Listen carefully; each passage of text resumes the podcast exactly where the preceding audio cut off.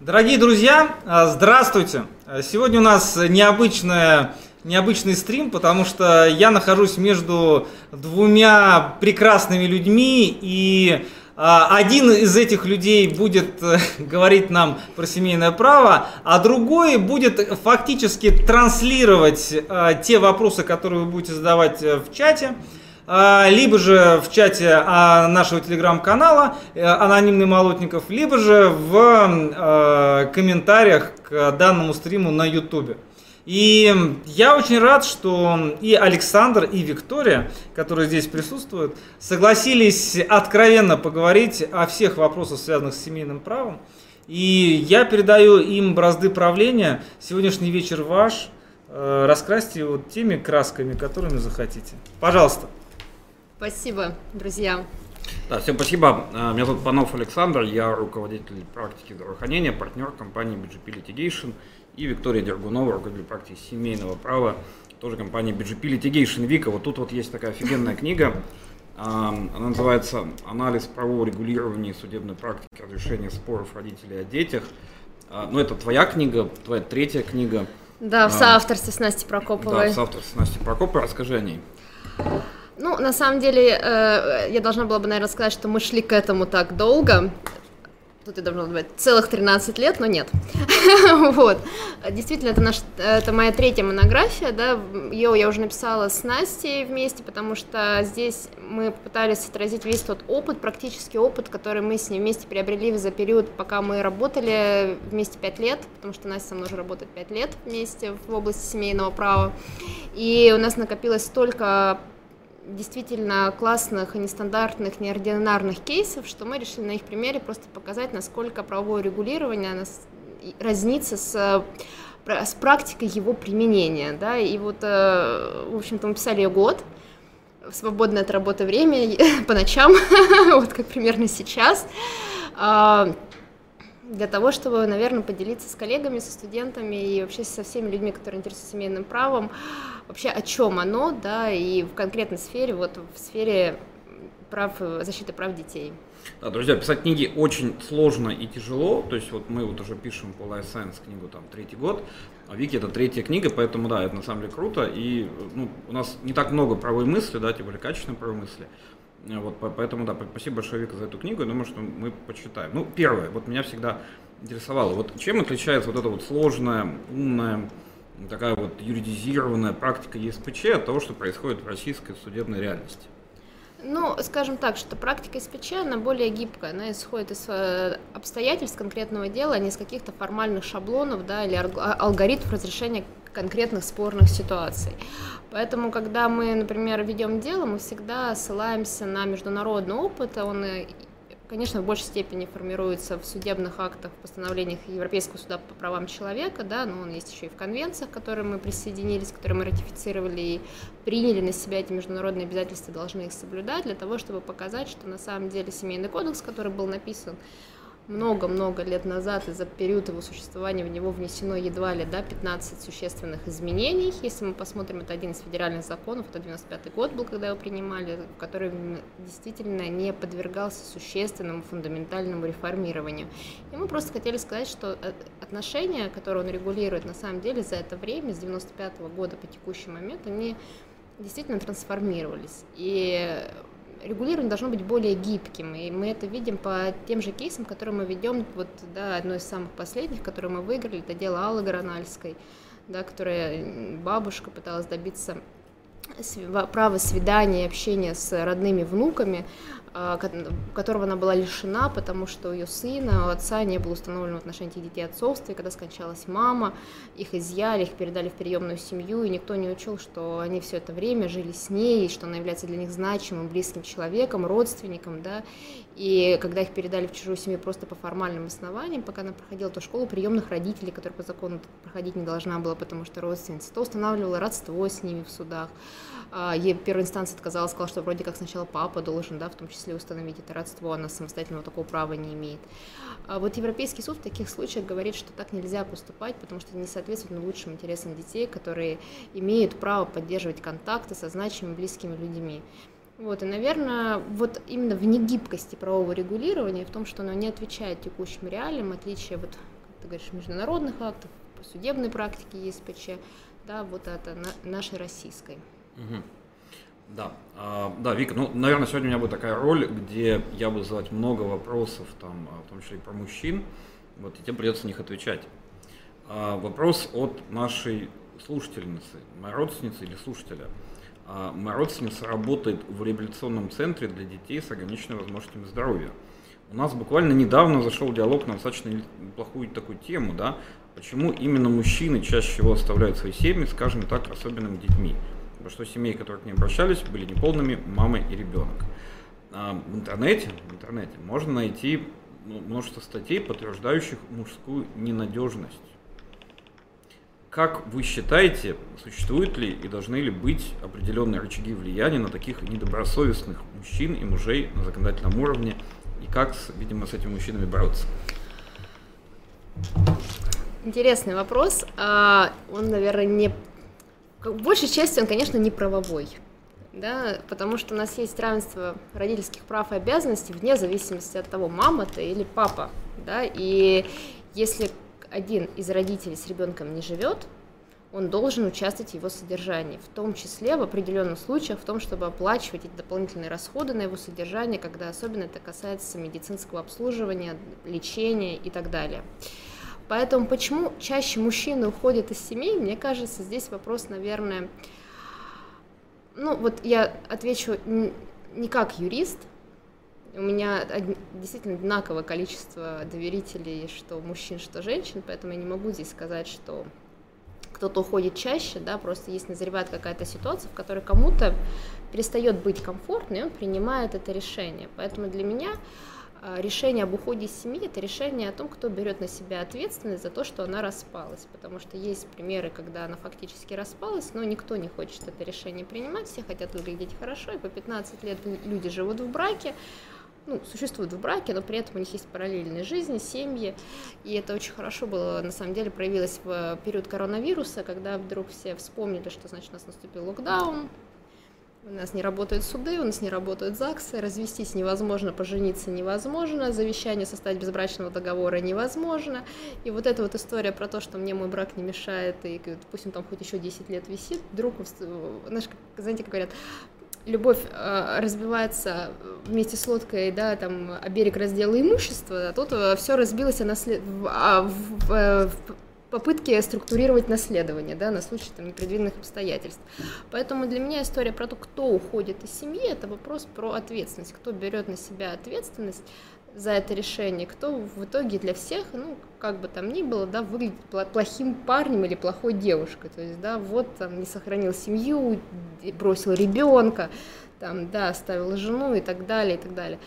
Ну, конечно, чаще всего если отвечать, вот, да, обсуждать эту ситуацию, такое решение принимают мужчины, и мне кажется, это очевидно почему.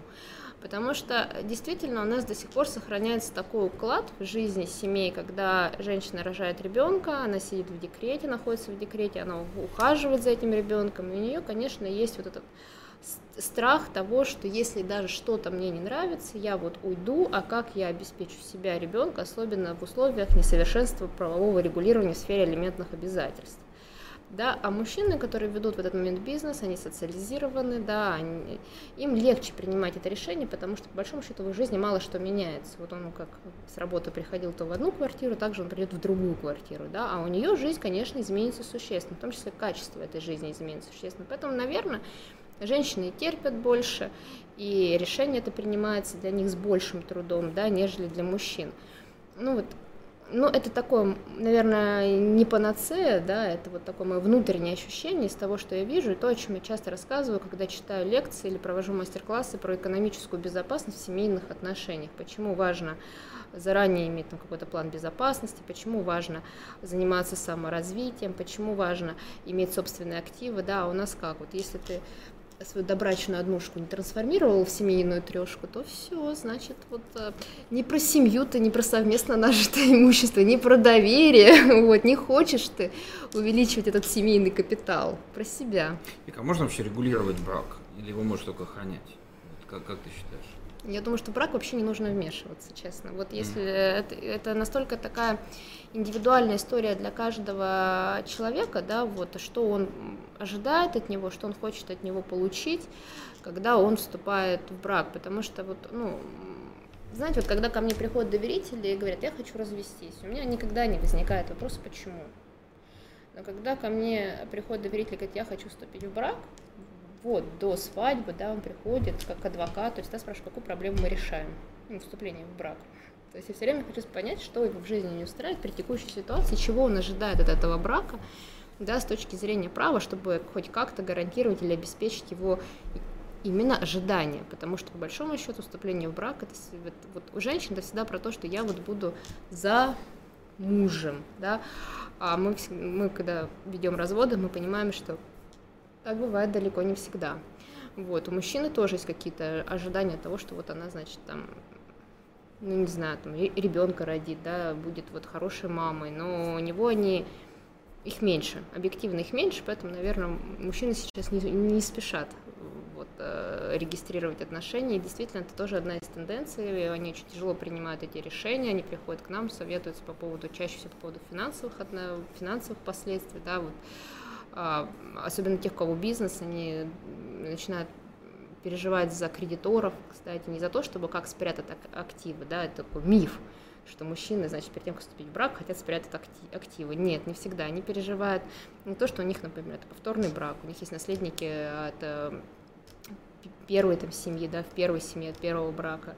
И вот как это все будет работать, как это все будет делиться. У них есть кредиторы у бизнеса, что будет, если он будет обанкротиться, что вообще будет с бизнесом, если вдруг он скончается, вот, и бизнес будет делиться не между там партнерами, да, там эта доля, а он будет делиться там, вместе с супругой, еще и с наследником с обязательной долей. Вот что вообще в этой ситуации делать? У женщин, конечно, другой вот такая, другой подход к браку, и мне кажется, тоже влияет ровно на то, как у них складывается дальше семья. Поэтому охранять или регулировать, мне кажется, наверное, здесь нужно профилактировать правовую неграмотность и не вмешиваться дальше. Сами разберутся, взрослые люди в конце концов. В каких жизненных условиях необходимо заключать брачный договор? Всегда. Всегда ли нужно заключать брачный договор, да? да? Каких жизнь... Вообще, это такой интересный вопрос. Мы тут недавно проводили вебинар на эту тему, кому нужен брачный договор а нужен ли он вообще всем. Ну, если, знаете, вот как это со страховкой на машину. То есть ты покупаешь страховку, не, обязательно, что наступит страховой случай, но если вдруг он наступит, чтобы у тебя не болела голова, да, о том, что, что тебе делать с этой разбитой машиной. По крайней мере, если ее нельзя восстановить, ты хотя бы уйдешь с, с, с этой страховой премией. Здесь, в принципе, принцип тот же самый. То есть, если вот вам нечего делить, то есть вы молодая семья, вы вступаете в брак, конечно, вы надеетесь на то, что это раз и на всю жизнь. Но если вдруг э, у вас есть юридическое образование, вы понимаете, что если наступит момент, когда семья распадется, и у вас будут дети, я не знаю, у вас а, будут на иждивении еще родители, или у вас наступит какая-то нетрудоспособность, или у вас будут бизнесы, да, то, может быть, вам есть смысл поговорить заранее о том, как вообще другой человек видит, как это все будет делиться, хотя бы послушать его, да, потому что вот мне говорят, я вот приду и скажу, своему партнеру, там, будущему мужу или жене, что я хочу заключить брачный договор, он сразу скажет, что я ему не доверяю, там, да, а я, наоборот, считаю, что это признак глубокого доверия, что, во-первых, можете на старте сесть и договориться о финансовой ситуации, о том, вашей семье, о бюджете, в конце концов, вашей семье. А если вы не можете договориться об этом, когда у вас любовь, маловероятно, что вы сможете об этом договориться, когда у вас развод. Ну, это вот если мы просто берем людей, которые, которым еще нечего делить, и они, в принципе, просто хотят поговорить о том, а что будет, когда у нас появится, что делить. Если мы говорим про людей, у которых повторные браки, да, то, конечно, для них брачный договор – это инструмент, который в первую очередь нужен для наследственного планирования, потому что без него очень сложно передать активы, да, и вот сформировать вот эту наследственную историю, да, между различными преемниками, между различными наследниками в условиях совместной собственности, да, потому что есть обязательно, там есть совместная супружеская, да, вот эта вот собственность, там супружеская доля, которая выделяется, там есть обязательная доля для наследников, которая в каждом активе выделяется, эти активы могут быть значимы для кого-то из супругов и так далее. То есть сформировать свою наследственную массу без брачного договора крайне сложно. Он нужен тем людям, которые ведут бизнес, потому что это вопрос защиты от кредиторов, да, защиты вот каких-то важных активов, чтобы их не забрали, не реализовали в конкурсную массу в период банкротства. Поэтому, в принципе, это очень хороший инструмент. И вот мы проводили большой как раз-таки э, вебинар вместе с нотариусом совместно для того, чтобы развеять какие-то мифы об, об этом инструменте, что можно, что нельзя в нем прописать, потому что многие у многих есть такое заблуждение, что, во-первых, это легко оспорить, но это не так, об этом говорит судебная практика. Другие говорят, что я все равно не смогу там прописать то, что мне нужно, потому что нельзя. Вот мы с нотариусом рассказывали как раз-таки про нестандартные условия, что э, можно предусмотреть разные разделы имущества в зависимости от количества рожденных в браке детей, в зависимости от количества продолжительности этого брака. Да, там нельзя предусмотреть, что в случае, если кто-то кому-то изменил, да, кто-то кому-то какую-то компенсацию выплачивает, потому что это условие очень трудно защищаемо с точки зрения судебной практики, потому что у нас нет такого понятия измены да, в семейном законодательстве. И, эти, ну, и мне кажется, что такое недоверие к брачному договору, которое оно есть среди людей, среди, оно в обществе, да, есть, оно связано, ну, конечно, и с какими-то предубеждениями, Заключаешь, про любовь, да, примерно. Да. И второе с тем, что просто очень мало информации, а, кроме вот этих вот каких-то стандартизированных проектов, образцов да, в интернете, которые мы находим, информацию, чтобы просто понять, зачем и когда это нужно. Ну, вот мы стараемся об этом рассказывать. Что делать в ситуации, когда один из родителей скрывает доход в целях алиментов? Часто у тебя бывают такие случаи? У меня лично? Ну, знаете, с элементами это очень такая а, интересная история, то есть э, в том плане, что у нас бывают истории, когда приходит доверитель и говорит, что вот он мне платят добровольные алименты, я хочу это как-то зафиксировать. А вот, например, плательщик алиментов не хочет это никак фиксировать, потому что ему, допустим, неприятно по личным убеждениям, да, чтобы вот где-то лежал исполнительный лист, да, и вот он был так таким вот обязанным лицом. Ему кажется, что он добросовестно исполняет свои обязательства, что же еще нужно, я же и так помогаю. Другая сторона думает, что вот мне недостаточно хорошо помогают, и вот встает вопрос, эскалировать ли этот конфликт. Это очень часто такой, на самом деле, запрос на правовую консультацию. Вопрос доверия. Вопрос доверия, вопрос контроля. Я бы сказала, это еще вопрос контроля. То есть, и, соответственно, вот э, человек идет с иском в суд, о взыскании элементов, да, чтобы это как-то формализи... формализовать, потому что понятно, что второй человек, плательщик элементов, не хочет ни элементное соглашение, ни судебный приказ, ни какой-то иной еще документ. И вот, значит, э, они приходят в суд, и мужчина, как правило, да, плательщик элементов, у нас долг по элементам, я напомню, 156 миллиардов рублей, вот, и большая часть должников это все-таки мужчины, поэтому я могу себе позволить так говорить, что часть это мужчина, приходит и воспринимает это психологически, как, знаешь, наказание вот я плачу эти элементы, как будто меня наказывают, да, вот за что-то. Я не могу проконтролировать, куда они расходуются. Это очень актуальный вопрос для сверхдоходов, для тех людей, которые платят несоразмерный возрасту ребенка алименты. Понятно, что столько ребенку не требуется да, денег на его содержание, они не могут проконтролировать, куда они идут. Вот, и они, конечно, пытаются увиливать. А, а, ну, понятно, что доходы, даже по логике вещей, они доказываются расходами. То есть мы можем показать уровень его жизни, имущество, которое у него зарегистрировано, отсутствие у него, а, скажем так, задолженности по налогам, да, или по, по, по каким-то иным обязательным платежам по содержанию этого имущества, поездки. Вот он сидит там, да, в суде напротив, у него там, например, дорогостоящий там мобильный телефон, часы. Кстати, у меня была ситуация у пристава, когда должник не мог покрыть элементные, ну, долг по элементам, там, не астрономический, и пристав просто арестовал у него мобильный телефон. Вот, ну и как бы сразу вопрос решился, да. И вот доказывать расходами, то есть показывать, да, вот куда ездит человек, запрашивать справки о его передвижении, в том числе через границу. Ну, конечно, здесь тоже можно по-разному все это отразить, сказав, что так оплачивает какой-то другой человек, да, достаточно разные есть варианты того, как презентовать свое имущественное положение, да, в целях уменьшения этого, а, а, в целях уменьшения размера алиментных обязательств.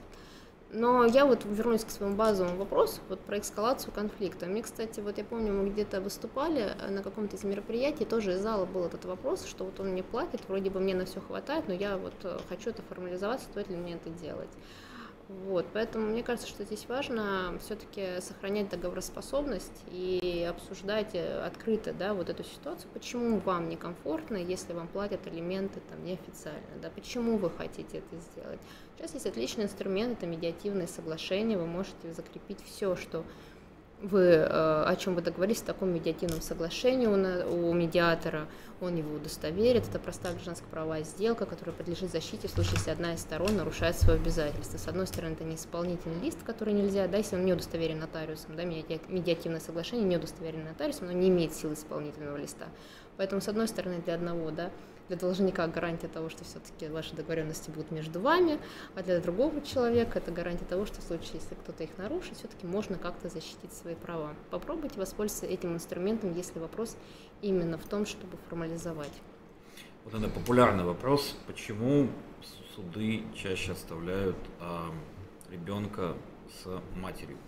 Можно ли говорить, что есть такая презумпция правая? А, ну, ни для кого не секрет, действительно, что подавляющая результат рассмотрения споров о детях заканчивается тем, что место жительства ребенка определяется с матерью. Даже если принцип шестой декларации прав ребенка, с применением которого согласны не все, да, я сейчас а почему не... так? Вот, я вот рассказываю. Давай. Есть принцип шестой декларации прав ребенка.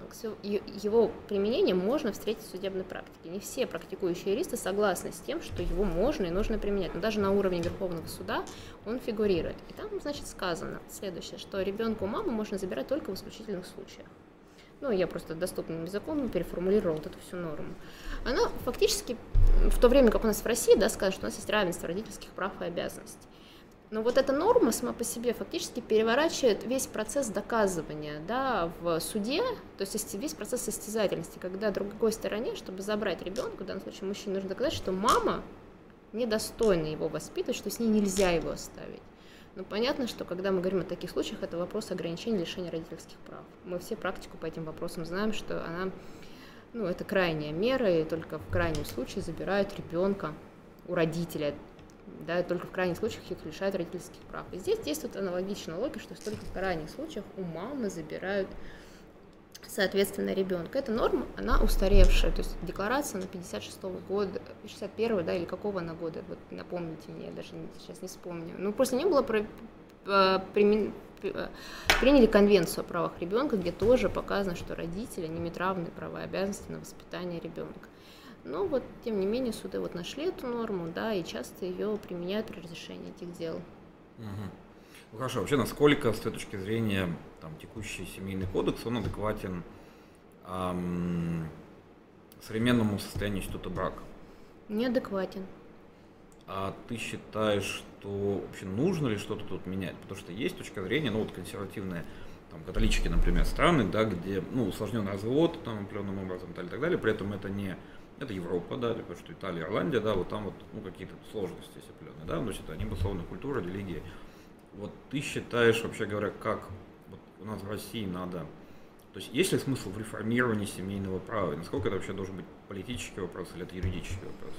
Это, это вопрос социального запроса, мне кажется, что общество, оно ждет, что что-то поменяется. Вот если мы сегодня говорим с вами о детях, да, я вот, например, сторонник концепции. Ну, то есть все знают, что есть вот эта концепция реформирования имущественных отношений супругов, поэтому просто сегодня мы не о ней говорим, и я не буду, да, на ней акцентировать внимание. То есть там это вопрос как раз-таки регулирования различных активов, которые меня не владеют, да, от, от того, как они отвечают по обязательствам, да, и, и, и много там про брачный договор тоже, да, нормы, что нельзя признать неблагоприятным и так далее. А, ну вот конкретно про детей. А, вот я сторонник э, концепции родительской ответственности. То есть не равенство родительских прав и обязанностей, а родительская ответственность. Я объясню, что я под этим понимаю. Я считаю, что одинаково хорошими могут быть и мама, и папа. То есть я достаточно много изучаю зарубежной практики, я не могу сказать, что есть что-то страшное, когда ребенок живет на два дома. Ну, то есть, условно, он живет там полмесяца у мамы, полмесяца у папы, если только это не вопрос, конечно, его обучения в образовательном учреждении, разница в программах, да, что, например, папа и мама живут в разных странах, и если такое установить, то получится, что он получает два параллельных образования, и это не всегда просто. Вот, но если они могут обеспечить посещение одной и той же школы, то я не вижу в этом ничего страшного. И но вместе с тем вот Верховный суд сказал, что так нельзя, да, что это нарушает привычный образ жизни. Фактически нет у нас вот совместно проживающего с ребенком родителя и родителя, которые с ним общаются в каком-то порядке. Плюс стоит автоматом вопрос элементов, кто кому все-таки их платит. Вопрос родительской ответственности – это вопрос того, что вы одинаково отвечаете за ребенка. Поэтому, поэтому вы решаете все вопросы вместе, потому что вы вместе за него а, несете вот обязательства по его содержанию, вы вместе а, обеспечиваете его права на получение медицинского образования, на доступ к образованию, на медицинскую помощь, на доступ к образованию. Если что-то с одним из вас случается, то второй всегда в курсе и всегда рядом с ребенком для того, чтобы вот быть в кур... чтобы как бы сохранить ему этот привычный для него максимально комфортный образ жизни, да, чтобы он у него не ломался и не менялся. Вот, потому что у нас так получается, что очень часто, когда вот мы судимся, человек, э, родитель приходит и заявляет, что вот у меня вот столько прав в отношении ребенка, да, я вот хочу, чтобы мне их дали наравне с другим родителем. Ну, возвращаясь к тому вопросу об алиментах, но вот обязанности по его содержанию в таком же размере я нести не хочу. У меня этой возможности нет, то еще у меня есть какая-то, да, какие-то причины. И вот мне кажется, что концепция родительской ответственности, она в наибольшей степени соответствует интересам ребенка, потому что никто из них при принятии решения не будет принимать такое решение, которое ему навредит. Потому что у них уйдет вот эта цель навредить друг другу через ребенка, что мы часто наблюдаем в спорах о детях. И, соответственно, мне кажется, что она будет их мотивировать на то, чтобы действовать вот в том ключе, чтобы ребенку было хорошо. Об этом много говорят, но на практике в действительности мы видим много злоупотреблений, примеров, я думаю, тут можно даже не приводить. Это и запрет на выезд за границу, да, которые не мотивированы и ставятся для разрешения каких-то других имущественных вопросов. Это сокрытие ребенка, когда это споры о детях, да, когда его, когда его скрывают не только другого родителя, но это представительный орган государственной власти, от службы судебных приставов, да, и ребенок переезжает из региона в регион, у него нет постоянного ощущения места жительства, да, у него там круг постоянно общения меняется, у него нет возможности общаться с близкими родственниками и так далее. Много этих злоупотреблений. Но вот если мы идем родительскую ответственность, они в равной степени будут нести друг перед другом, перед ребенком, мне кажется, это многие вопросы снимет и решит. Узкий вопрос. Нужно ли делить имущество, приватизированное супругом во время брака, одним из супругов? Нужно ли? Можно ли? А, можно ли? Да. Ну, смотрите, вообще можно ли все что угодно с брачным договором? Ну, такой титул, как... Ну, ну я считается, что, например, пришло безвозмездно да? приватизация, да, она пришла безвозмездно, поэтому у нас мы знаем, что это исключение из совместной собственности, если то, то имущество, которое поступило в вашу собственность безвозмездно. Угу. То есть дарение приватизация? Да, а наследование. Наследование. Да, поэтому, ну, если это у вас заключается брачный договор, вы можете это сделать по взаимному согласию. Разрешение ребенка э, на всякие действия вот, внутри семейно-родительских правоотношений. Вот ты думаешь, нужно этот возраст опустить, поднять? А, есть возраст учета мнения ребенка, 10 лет. Да, ну то есть это возраст, которого учет мнения ребенка обязателен, но учет мнения ребенка не равно, что мы с ним соглашаемся. Да? А, ну не спрашиваем, да. Ну, его э, опрашивает суд. Вот 10 лет это когда есть судебный спор, да, его вызывают в суд, и в 10 лет его должны непосредственно, с 10 лет вы должны непосредственно просить в суде для того, чтобы вот выявить его мнение по обстоятельствам дела и по, по существу заявленных требований.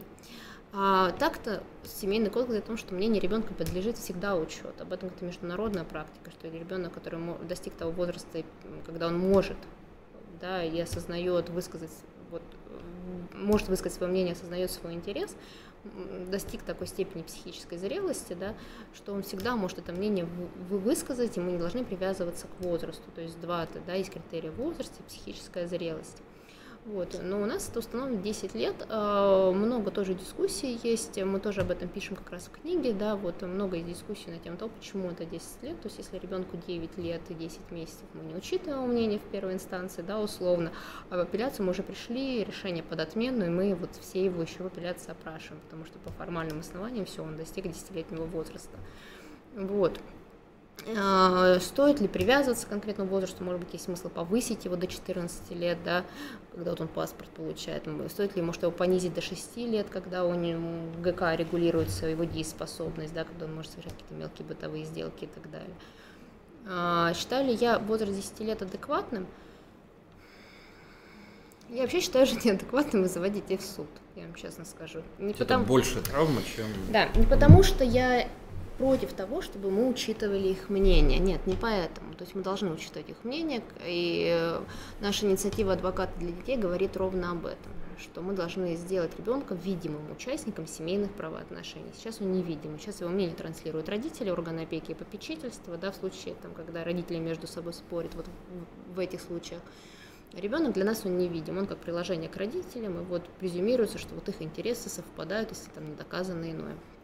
Ну, А вот представьте себе реалии. У судьи а, в день она слушает бесконечное количество дел, на каждое из которых отведено там по 10-15 минут. И ей нужно в каждой ситуации разобраться. И вот ей приводят ребенка, которого должна формально опросить, вот когда ей с ним установить контакт, когда ей его разговорить, как ей потратить это время, не травмировав его для того, чтобы вот действительно с ним о чем-то поговорить. Вот у меня у нас был случай, когда у нас опрашивали э, десятилетнего мальчика в суде, там, 11-летнего мальчика в суде, и тройка судей не могла с ним вступить в контакт. Ну вот просто ребенок не идет на контакт, никак. Вот замыкается. Был случай, когда девочка просто длинные волосы, она взяла вот их вперед, зачесала руками, показав всем, что она... Сколько было лет? Девочке? Да. Около 13. Что она, в принципе, ни с кем здесь разговаривать не собирается. И вот э, в первом случае, например, мне позволили как адвокату, это не всегда такое возможно, вообще не всегда даже адвокаты присутствуют при опросе детей, не всегда адвокатам позволяют в суде задавать детям вопросы, да, то есть часто мы их предоставляем заранее судье, и судья сама выбирает, какие из них являются адекватными. Но вот в этом случае мне позволили присесть к ребенку, да, и вот э, с ним побеседовать. И беседа была, ну, она была достаточно долго длилась, для, даже для судебного заседания, но ребенок по результату беседы рассказал все, что происходит в семье, потому что вот как-то там, я его про игры какие-то спросила, да, потому что у меня тоже есть ребенок, и я понимаю, да, что у них сходный где-то возраст, что у них сходные интересы, я вот смогла найти к нему подход. Но, вы знаете, у судей поток, да, вот этих, особенно в апелляции. И каждому ребенку они, по идее, должны найти подход, чтобы его не травмировать. Вот в том деле, где я про девочку рассказала, которая зачесала волосы вперед, там участвовал в деле психолог, да, вот, который обеспечивал ее интересы и пытался сгладить как-то ситуацию. Вот было позволено психологу подойти к девочке, с ней как-то поговорить, ее успокоить, а, чтобы это так сильно не тревожилось, да, и вот помочь ей ответить на эти вопросы судей. А, поэтому я считаю, вот мое глубокое убеждение, что суд это не место для детей. Вот у нас есть даже указано, что ребенок может с 14 лет да, быть э, истцом в суде по вот, семейным спорам. Ну, в 14 лет он и ПГК может сделки уже совершать. Наверное, это более-менее адекватный возраст для того, чтобы их приводить в суд. Но смотреть на детей, которые э, находятся в конфликте лояльности в суде, очень больно. Поэтому мне ближе концепция вот та, которую я наблюдаю за границей, в тех делах, которые мы ведем вот, да, с иностранным элементом, когда все-таки за ребенка в суд приходит адвокат. Да, ну и у них адвокаты для детей это нормальная история в спорах, когда между собой спорят родители. Да, потому что презюмируется, что если родители не смогли договориться, значит, мы не знаем, кто из них действует в интересах ребенка. И чтобы не допустить ошибку, есть адвокат, который вот не подменяет функции родителей, да, не становится его представителем на период спора. Да. Он собирает доказательства, он собирает объективную информацию, потому что каждый из родителей же по-своему видит ситуацию. Он собирает какую-то объективную информацию, у него есть на это права, чтобы пойти опросить лиц да, по каким-то значимым обстоятельствам, и он предоставляет суду правовое заключение – да, и правовое заключение заключается в том, что вот есть интересы ребенка, там, закрепленные в семейном кодексе. Меня часто спрашивают, как вы их определяете. Я говорю, ну, тут же написано, ребенок имеет право общаться с близкими родственниками. Общается он в этом деле с близкими родственниками или не общается? По какой причине не общается? Потому что он сам не хочет, адвокат побеседовал с ним, это узнал, или все-таки потому что родители создали так, такие условия. Да, и есть какие-то международные обязательства, да, вот как, как, как применяется международное право, например, в, э, в конвенционных спорах о возвращении незаконно перемещенных детей за границу, да, что в данном случае, в данном вот деле есть эти исключительные обстоятельства, по которым ребенка нужно да, оставить в стране, куда его переместили, и есть основания для отказа в его возвращении, или нет таких исключительных обстоятельств. И он такое заключение представляет суд, и суд, конечно, его учитывает наряду с другими доказательствами по делу. Просто когда мне говорят тот же момент про органы опеки и попечительства, у нас же есть органы опеки и попечительства, они же этим занимаются, и всегда удивляюсь, что юридически значимые документы составляют не юристы. да, а с другой а стороны... Они кто? Они педагоги обычно, да? Ну, это... Разные люди. Да, там нет определенных требований профессии. Более того, в регионах, когда, например, ты говоришь, спрашиваешь органов опеки вы общались с ребенком, никто у нас некому с ним пообщаться, у нас нет там и человека ни с педагогическим, ни с психологическим образованием в, вот, в кадровом составе, у нас некому даже пообщаться с ребенком, ну, кому-то опросить. То есть и плюс второй вопрос это э, кредит доверия к органам опеки и попечительства. Мы, то есть мы с одной стороны их все ругаем, а когда мы говорим про защиту прав ребенка в судебном процессе, говорят, нет, ну есть же органы опеки и попечительства, зачем здесь нужен адвокат? Вот, а мне, знаешь, был случай, когда мы возвращали ребенка из Латинской Америки, и там э, конвенционный спор, и назначил по ребенку адвоката, вот адвокат выступает, прекрасно выступает в суде и говорит, что, вы знаете, уважаемый суд, что вот если мы сейчас откажем возвращение ребенка в Россию, мы создадим международный прецедент. И вот это так, знаете, это так убедительно звучало из уст, да, вот юриста, и объяснил, почему, и, и, и так далее. И, конечно, суд э, сам знает, да, как применять право, да, вроде, вроде бы, вот, но он со ссылкой на все материалы дела, на обстоятельства дела, на, со ссылкой на мнение ребенка, на его психологическое состояние, что он там поговорил там, что он проанализировал там зарубежные документы, да, которые мы привозили из России, что он проанализировал там все заключения, что вот он э, пообщался с окружением ребенка, там получил на него характеристики. Он вот это все принес в суд. То есть вот такую большую фактуру о жизни ребенка. И мне кажется, что это очень-очень важно, чтобы в процессе участвовало лицо, которое объективно не связано э, ни с одной из сторон каким-либо интересом, не находится в конфликте с кем-либо да, из сторон по, по заявленным требованиям, а вот просто делает свою работу, делает ее хорошо. Как мы спросили, а почему, где гарантия, что вы, адвокаты, будете делать свою работу хорошо? Ну, не работаем плохо. Вика, а, не по работу, у тебя, ты сегодня на потягах, а, Да. у тебя много-много-много всяких, расскажи вот какой то значок любимый. Ой, мой любимый значок Да. это вот выход замуж, тоже выход. Выход из ситуации. Ну, знаешь, на самом деле эти значки я собирала. У меня был год понимаю, что это у меня был год командировок. каждому твоему мужу, да? Что? Сколько? Скольких ты, а скольких ты знаешь, да? А, нет, я на самом деле собирала эти значки из командировок. Вот в какой-то момент просто увидела, что они продаются на улице, и решила, что нужно просто привозить себе по какому-то трофею из, ре- из региона. И вот, собралась целая коллекция. а у вас, у вас есть дети-то, девушка? А, да, мне зад- Да. задают э, такой вопрос. Те А, люди, кто не ходит в интернет, да? Да, видимо, они подписаны на меня в социальных сетях, они спрашивают, вот вы так рассуждаете уверенно про детей, а вы-то сами знаете, что такое иметь ребенка? Я вот могу тебе с гордостью сказать, что с 30 октября 2016 года я знаю, что такое иметь ребенка. Вот. А считаешь ли ты- ты ответственность за неуплату алиментов в России эффективны? И какие проблемы вот деле, м, как бы, в делах взыскания алиментов чаще всего есть? А, Про ответственность сначала отвечу. Да, считаю ли я ее эффективной? Я считаю, что мы движемся к тому, чтобы она однажды стала эффективной. То есть это, конечно, а, большие вопросы э, к работе службы судебных приставов, да, что вот если их не пинать, если, соответственно, ну, в прямом смысле этого слова, если не писать постоянно какие-то заявления, не приезжать, не проявлять инициативу, то э, исполнительное производство может, э, в общем-то, храниться ровно в том зачаточном состоянии, в котором оно было возбуждено да, в какой-то момент. И это большая проблема для, для понимания да, ситуации, когда мама-взыскатель, кроме того, что должна работать, воспитывать ребенка, она еще должна тратить свое время, рабочее время на то, чтобы ездить к приставу и узнавать, что да как. Вот, поэтому я считаю, что вот а, самая эффективная проответственность у нас в стране было бы, если бы мы э, создали алиментный фонд. То есть, на самом деле, я действительно очень активно за это выступаю. А должен пополнять его государство, Да, нет, Кто? его должен исполнять государство, соответственно, государство выплачивает эти долги а, лиц, которые должны платить алименты мамы в каком-то размере, да, я не говорю о том, что они полностью покрывают эти долги, но в каком-то вот размере они их покрывают, и дальше Это право... налог такой. ну, соцподдержка, считай, да, и дальше к ним переходит право регресса, да, то есть они и дальше сами уже идут, из должника. Это взыскивают со всеми возможными мерами принудительного исполнения, да, и, соответственно, вот я знаю, что государству никто не хочет быть должным. Все пытаются как-то быстро со своими долгами государству разобраться, да, потому что есть ряд ограничений, да, которые, с которыми мы сталкиваемся при взятии кредитов, например, да, и, и так далее, да, при ведении предпринимательской деятельности. А при трудоустройстве, кстати, на работу в определенной организации. И вот э, если там видно, что ты должен государству, это не всем комфортно. А вот то, что ты должен бывшей жене, это мало кого волнует, потому что что? Потому что семейные правоотношения, внутренние правоотношения, вы там сами и разбираетесь. да? Частное право. Ну, конечно.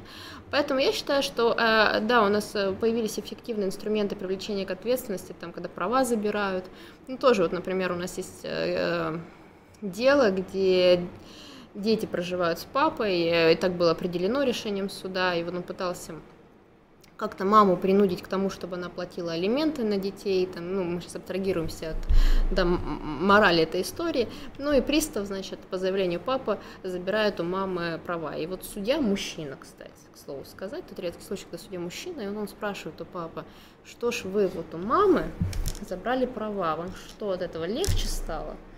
Да, ну вот, вот есть такое отношение, но опять же есть перекос вот гендерный, мы тоже не можем говорить о том, что его нет. То есть коллеги, которые говорят, ой, у нас нет гендерного перекоса, есть. Ну, то есть у меня какое-то вот другое мнение на этот счет. Там есть, э, да, инструменты ограничения выезда за границу, да, но условно, простите меня, он может уехать через Беларусь. Вот если бы у него паспорт за гран забрали, да, и не выдали новый, вот пристав, он пришел, и пристав у него забрал загранпаспорт.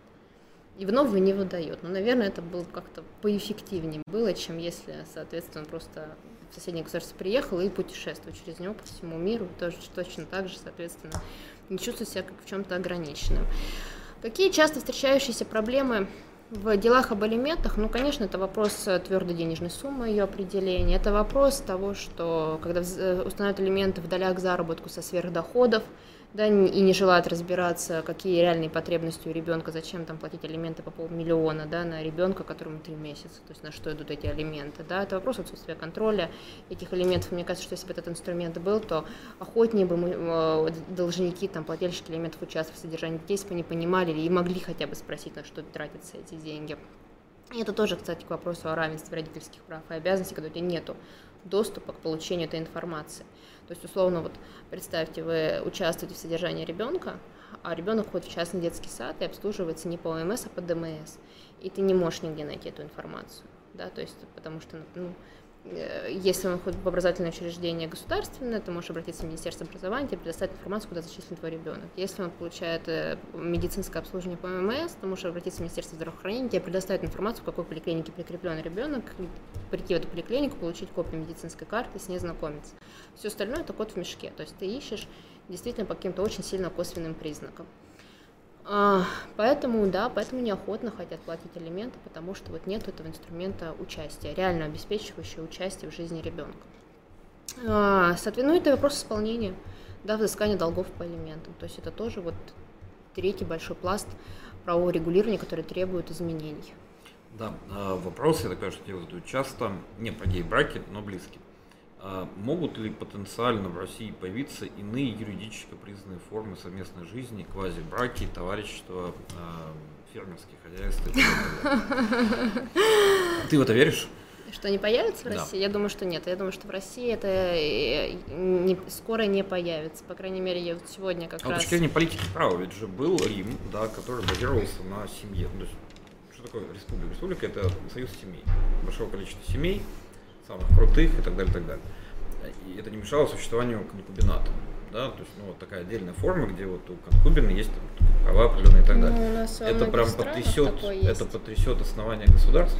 Ну, смотри, у нас такое есть в многих странах, где есть партнерство, да, зарегистрированные, где есть брак, там есть. А раз... вот есть понимание вообще партнерство это, ну, не однопол, не только же однополые вещи. Не там. только однопол, там да. разница в да. приеме детей в семью, да, то есть, у, допустим, в браке ты можешь брать детей mm. в семью, то есть усыновлять, например, удочерять, в партнерстве не можешь. У наследование там разное, да, вопрос наследования отличается. Там партнер э, там, не наследует, супруг наследует, там, да. Ну, имеется в виду в плане супружеской доли, так-то там все равно э, есть инструменты завещания, передачи, партнерские договоры и так далее. Соответственно, есть э, разница в имущественных отношениях в правовом регулировании, да, то есть где-то это однозначно раздельная собственность, где-то это совместная собственность. То есть разница она есть. И, и, и сейчас такой институт, он есть за рубежом. Появится ли он в России? Думаю, что нет. Почему? Ну, даже сегодня, знаешь, вот вышли новый проект, законопроект, а, значит, о браке, семье и детях. Вот. И, значит, одной из ключевых, там, знаешь, первых статей, там, определение основных понятий, у нас же до сих пор нет, да, определения понятия семья, то есть его нигде нет в нормативных актах. Вот здесь четко про семью написано зарегистрированный брак или кровные родственные отношения. Поэтому я думаю, что это такой вот, эм, знаете, такой вот подход. Если вы хотите жить вместе, не хотите регистрировать брак, несите риск этих неблагоприятных, в основном имущественных последствий, потому что мы же понимаем, что на права детей это никак не отражается. Слава богу, у нас нет там законно рожденных детей или незаконно рожденных детей. Вот, никак, соответственно, это не влияет на их правовое положение, на, на их право наследования, на их право получать содержание, на их право общения и так далее. Вот. Но на имущественные отношения это влияет. И позиция законодателя такая, чем мы будем разбираться, да, вот, приравнивать вас там, к ваши отношения к брачно-семейным или не приравнивать, сколько вы там стояли в браке, с какого момента, и что считать да, продолжительностью этого вот совместного жить, проживания для того, чтобы там в целях там, определения имущества, которое должно делиться, вот, чтобы не перегружать суды вот этими всеми спорами. Вот, значит, несите этот риск неблагоприятных последствий. У вас есть институт долевой собственности, да, вот живете вместе, приобретайте, пожалуйста, имущество в долях, сразу определяйте размер этих долей, и ради бога, там есть институт завещаний, да, конечно, там у нас сразу стоят налоговые риски, но, тем не менее, у вас есть эти все инструменты для того, чтобы урегулировать ваши имущественные споры, да, если вы не хотите, да, без, без штампов в паспорте, грубо говоря. Ну а поощрять вроде как такое безответственное отношение к тому, что я с кем-то там 10 лет живу, ну, мы не хотим, не будем и, и, и так далее. Нередко мы становимся свидетелями ситуации, когда после развода родителей дети становятся средством вымещения обид друг на друга. Атмосфера постоянного стресса негативно сказывается на здоровье и развитии ребенка. Вот что ты можешь сказать на этот счет? Вообще юридизируется ли эта ситуация или нет? Ну, это как раз вопрос злоупотребления родительских прав, mm-hmm. когда человек э, говорит о том, что он действует, ну, родитель говорит, что он действует в интересах ребенка, но на самом деле мы понимаем, что он преследует некий другой интерес, потому что интересам ребенка ну, никак не может соответствовать там, стирание памяти о другом родителе, запрет на общение с близкими родственниками, постоянные перемещения из региона в регион до лишения постоянного места проживания да, как настраивание против э, да, близкого человека, манипулирование. Там в одном из дел там вообще ребенку сказали, что папа умер.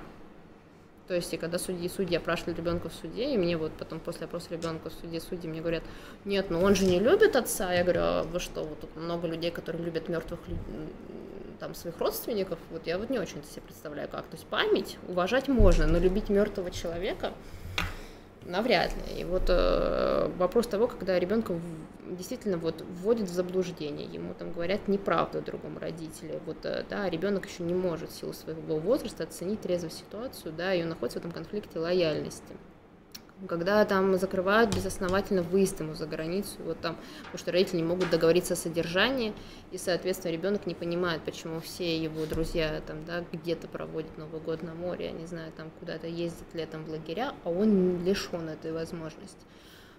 Поэтому, ну, действительно, злоупотреблений много, и чаще всего они связаны ровно с конфликтными отношениями между родителями и с тем, что они решают вопросы, которые совершенно никак не связаны с детскими да, вопросами. Это вопросы, конечно, это вопрос имущественного характера, это вопрос мести э, за какую-то вот обиду, которая была нанесена, за то, что вот какие-то ожидания не оправдались. Но, понимаете, у нас просто вот никто не учит нормально расставаться. Но это реальная проблема. То есть люди действительно не могут достойно расстаться. То есть сесть, уважительно поговорить, да, признать какие-то свои ошибки, признать свою какую-то неправоту, э, извиниться, извиниться просто за то, что они что-то сделали не так. У нас вот эта вот история, кто первый нападет, кто первый кого в, в чем обвинит, кто сильнее другого ранит, да, она более распространена, чем когда два взрослых человека, два зрелых, два зрелых достаточно человека, вот они когда-то там создали брак да, они создали семью, и вот они должны сесть и договориться о том, что да, она не, не, ну, не сложились семейные отношения, семья распалась. И никто не учит, как выйти из этого конфликта достойно, уважительно и не задев чувства другого человека. Вот, а... прости, я сейчас пошучу, наверное, я просто очень люблю шутить, да. что в ЗАГСе, когда спрашивают, знаете, а будете ли вы там друг с другом в горе и радости? Там, а ну, ты сопровождаешь ЗАГС клиента? Да, я хожу с ними еще на свадьбу. Я хожу с ними. Я знаешь, как я делаю людей одинаково счастливыми и в период развода, и в период брака. Тебя Поэтому... зовут на свадьбу клиента? Да, они меня зовут. Я вот, Это э... приятная часть профессии, да? А, провожать их новый путь? Ну, конечно, это приятно, даже делаешь дважды счастливыми, и на трижды, и много-много раз еще вот. Нет, это, это приятная часть, да, профессии. Ну, вот я говорю про ЗАГС, они говорят, там, обещаете ли вы, там, поддерживать вашего партнера, супруга, там, в горе, в радости, в болезни, здравии, там, и, и еще там что-то, чтобы Но никто не, не спрашивает. В случае, если вы разойдетесь, обещаете ли вы вашему партнеру не обижать его, уважать его, учитывать его интересы и обо всем с ним стараться договориться? Вот э, сохранить это человеческое лицо, да, чувство собственного достоинства, не абьюзить другого человека, как это сейчас модно говорить, да, там не злоупотреблять правом, конечно, потому что вообще там вот, но... Абьюз, абьюз. Ну нет, это, знаешь как, э, что вы под этим имеете в виду, я хочу обсудить. Вопрос, а, практически, практически вопрос, а, реально ли взыскать а, алименты на несовершеннолетнего ребенка с гражданина Кипра, если есть нотариальное соглашение об уплате алиментов? Да, реально. Ситуация. Обращайтесь. По решению суда отец вправе общаться с ребенком только по пятницам, но ребенок хочет понедельник. Вопрос нарушается в этой ситуации право ребенка на общение с родителем. Ну, мне кажется, здесь нужно учитывать мнение ребенка, во-первых, если ребенку удобнее общаться с, с мамой или сам, с папой, да, не знаю, кто там, с родителем в другой день, то родителям, если они говорят о нарушениях, следует обратиться в суд, там, если это мировое соглашение утверждено в суде, или если, или если это базовое решение суда, изменить этот порядок общения на тот порядок общения, который удобен ребенку, и тогда никто не будет говорить, что кто-то нарушает да, а, достигнутую договоренность или вынесенное решение суда, что, например, папа не приходит в пятницу, забирает ребенка, приход забирает его в понедельник, и таким образом дважды нарушитель, ну, если условно, если это папа. А право ребенка на общение нарушается в том случае, если ребенок хочет общаться, но ему не дают общаться. Да, если ребенок хочет общаться в другой день, если, а его заставляют общаться строго по соглашению, это тоже, наверное, вряд ли можно назвать учетом интереса детей, ребенка. Поэтому, если здесь вопрос именно правовой, меняйте порядок общения по тот, который удобен ребенку. Брак заключается на небесах. Не в курсе, я туда не ходила, меня туда не вызывали. А, интересный вопрос. А, можно ли обязать совершеннолетнего ребенка купить жилье матери, которая является пенсионером в качестве элементных обязательств? Дочь живет в доме мужа, покупали в браке. Ну, смотрите, совершеннолетние дети должны содержать своих нетрудоспособных, нуждающихся родителей, да, и, соответственно... А нуждающихся это что? Это, вот... это, дости... Э, это родители, которые достигли пенсионного возраста. Но если они получают пенсию, он уже не нуждающийся. А, если он получает пенсию, соответственно, он, дос... он является нуждающимся с точки зрения семейного законодательства. Но размер, в котором они должны содержать, определяется исходя из материального положения и детей, которые должны содержать своих родителей, и самих родителей, которые претендуют на содержание. Поэтому, э, значит, э, как правило, содержание определяется в твердой сумме, если они сами не договорились об ином. То есть заключили там соглашение о содержании, да, алиментное соглашение, да, и там прописали, что э, передается, у меня есть такой случай, у меня есть, да, соответственно, доверитель, который передал недвижимость, да, в счет содержания своим там престарелым, престарелым родителям, но это было добровольно. Через суд навряд ли суд э, обяжет кого-то, кому-то купить квартиру. У нас в отношении детей такое, да, такого добиться сложно, когда мы говорим о том, что вот у нас же есть норма, что кто-то кого-то там должен обеспечить жильем, ну вот нововведение, да, доп. расхода в виде обеспечения детей и жилым помещением, в случае, если ну, негде проживать. А тут мы говорим про родителей, ну то есть я сомневаюсь. Да, вот смотри, такой теоретический вопрос, да, и какие-то выкладки. Ну, вот, с одной стороны, у нас есть, ну, скажем так, консервативный законодатель, назовем его так, да, есть семейный кодекс, вот тот, который есть. Но тем не менее есть там 70 лет советской власти, которая на самом деле очень много сделала для эмансипации женщин. Ну, то есть э, женщины массово, ну, они попали в, в педагогическую профессию, вот в нижнюю уровень чиновничества, вообще ну, вот много куда в государстве, да. И, вами был бы представлен право да. на декрет оплачиваемый, поэтому здесь вот с этого, да, наверное, можно говорить. право угу. и так далее, и так далее. То есть большой объем прав и, ну, как бы реальных каких-то возможностей. Угу. Да? Вот, и я так понимаю, что вот эта социальная реальность, она не поменялась. То есть мы там видим а, действительно ну, много там, в судейском корпусе женщин, в педагогическом и так далее, и так далее. И более того, женщина ну, абсолютно эмансипирована, она часто там больше работает, да, то есть вот прям это абсолютно самостоятельный член общества и так далее. Можно говорить о том, что она меньше среднего зарабатывает и так далее, но другой вопрос. Вот как ты считаешь, насколько текущий семейный кодекс и вот модель брака отвечает вот такому положению эмансипированной женщины? И вообще это вот наша уникальная проблема или все-таки это общая проблема?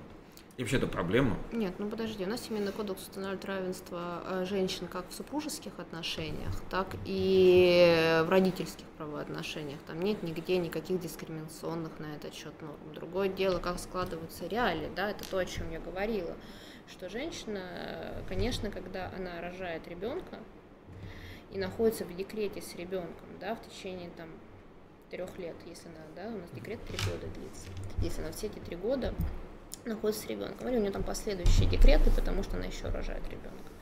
Встает, соответственно, вопрос ее экономической безопасности. Он от чего зависит? Он зависит от того, как у нее на работе обстоят дела, как ее работодатель смотрит на ее выход да, из этого декрета, обеспечивает ли он ее тем же да, той же должностью, той, той же зарплатой, да, если она уволилась, возьмут ли ее после декрета, да, на аналогичную должность, которую она занимала до декрета, как на это посмотрим. Это первый вопрос, да, ее финансовой независимости, это вопрос ее заработка, то есть того, который она сама получает.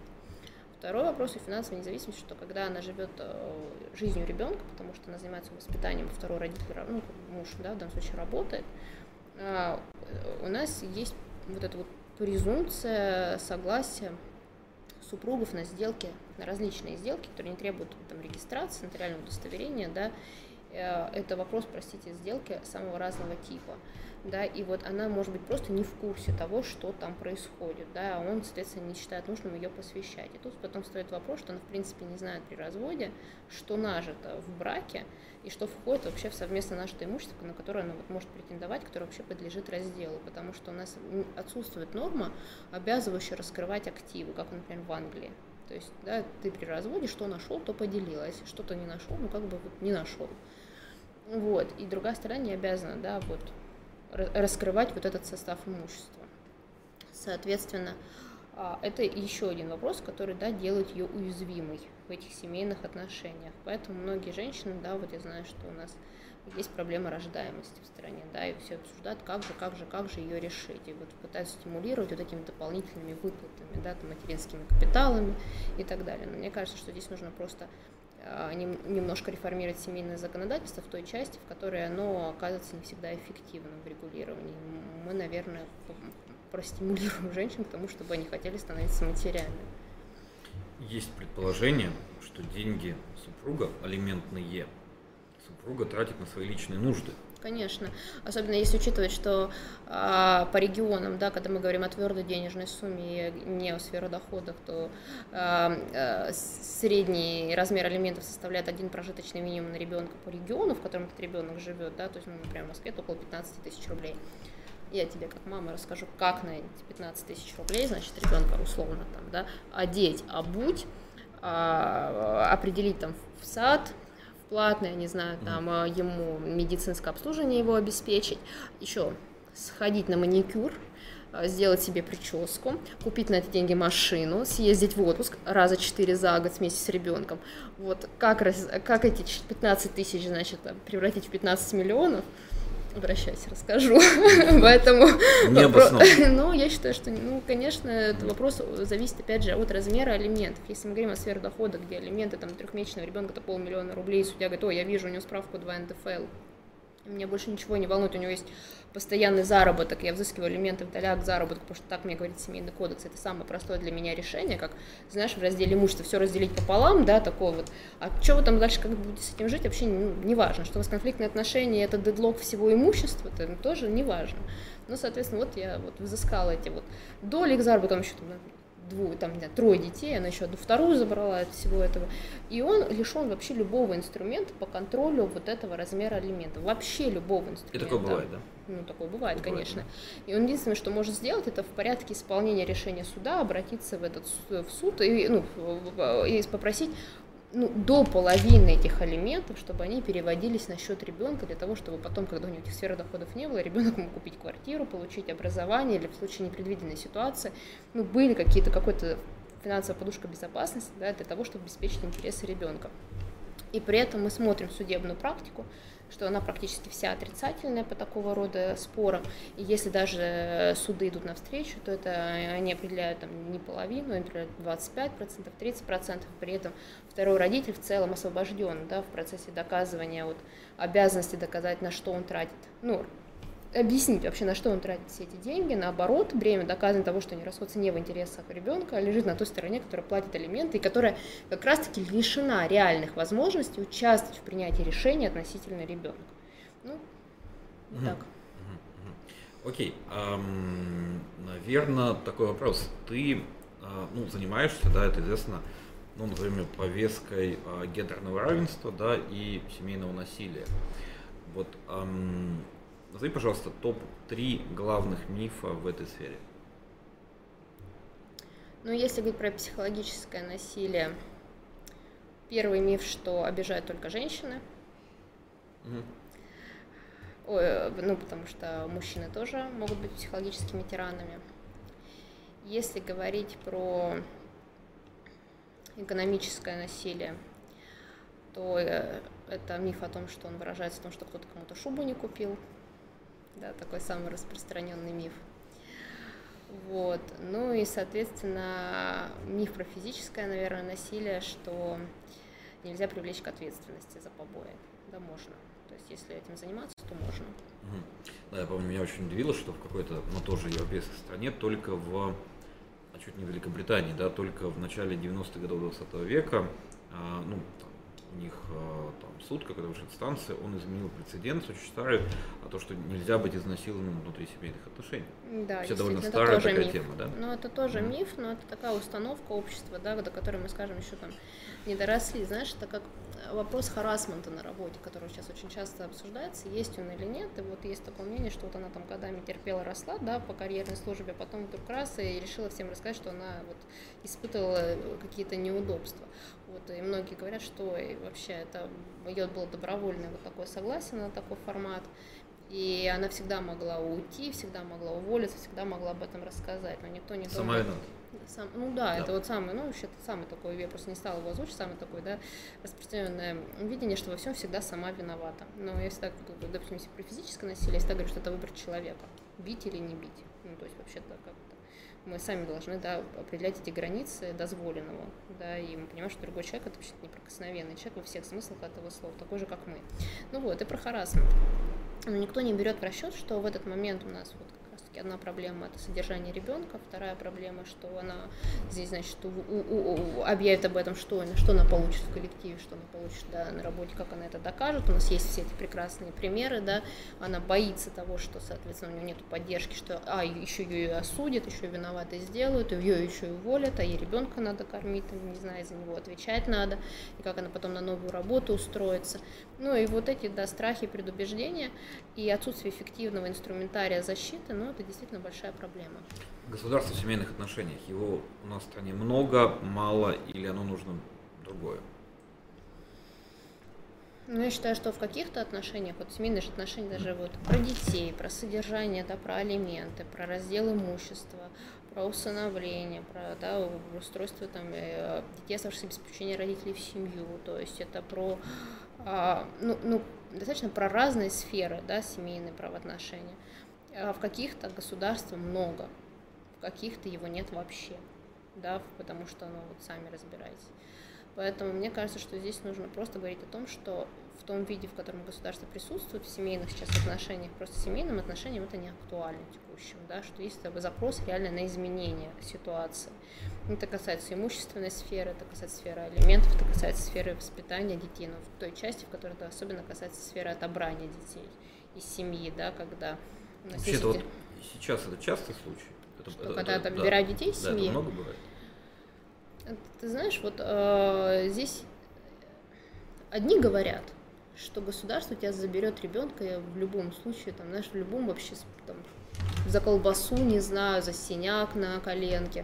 То есть а тут же придет. Это ну, это когда говорят, что знаешь, там приходят э, органы опеки, якобы есть такие органы опеки, которые приходят, ну такие есть, да, я действительно такие истории знаю. Ну, вот заход в квартиру, открывают холодильник, не видят там колбасу, забирают тебя ребенка. Вот, но есть такое. Колбаса? Есть. Вот, ну, соответственно, Ты они... риски. Да, да. Понятно. да. А, учитываю практику.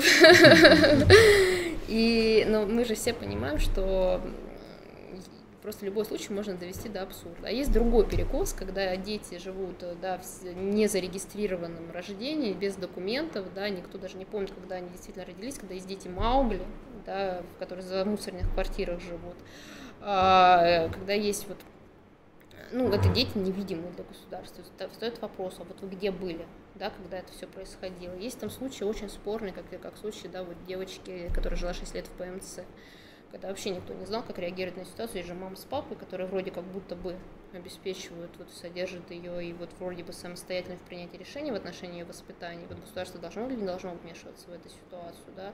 И пока действительно случай не получил общественный резонанс, они все не увидели, что однозначно отношение к ситуации, что она ненормальная, что ребенок не может жить в больнице, да, при живых родителях, это не одобряется обществом, вот тогда государство вмешалось в эту ситуацию.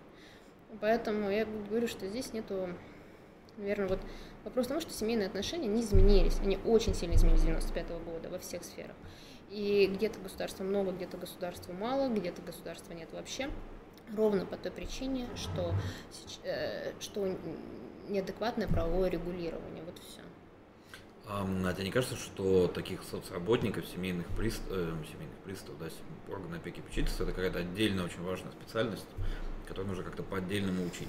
Ну, знаешь, я вообще считаю, что органы да. опеки и попечительства должны заниматься опекой и попечительством. Вот у них название такое само по себе – опеки и попечительства, да, и что все, что к этому не относится, нужно абсолютно передавать другим компетентным органам, да. Вот сейчас, кстати, вот на самом деле, вот э, те изменения, о которых я сегодня говорила, законопроект, да, который новый вышел, там есть такая норма, которая говорит о том, что отобрание детей из семей нужно отдать полностью сотрудникам МВД.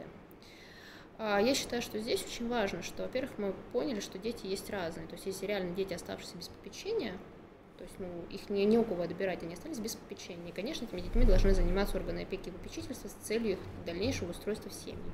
А есть ситуации, когда ребенку угрожает опасность.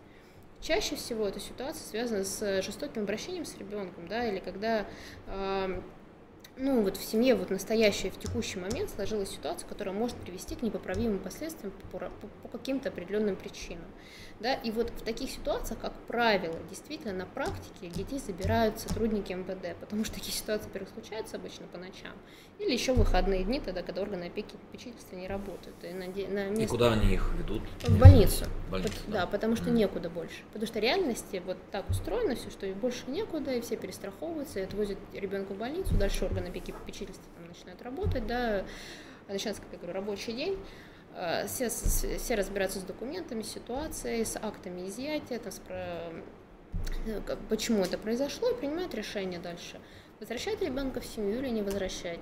То есть почему изъяли, что было в конкретный момент, дальше будет ли там угроза жизни и здоровья и так далее. И вот сейчас решили развести и разграничить. Я считаю, что это очень хорошая история. То есть это вот то, о чем мы говорим, что начало реформирования все-таки э, полномочий органов опеки и попечительства.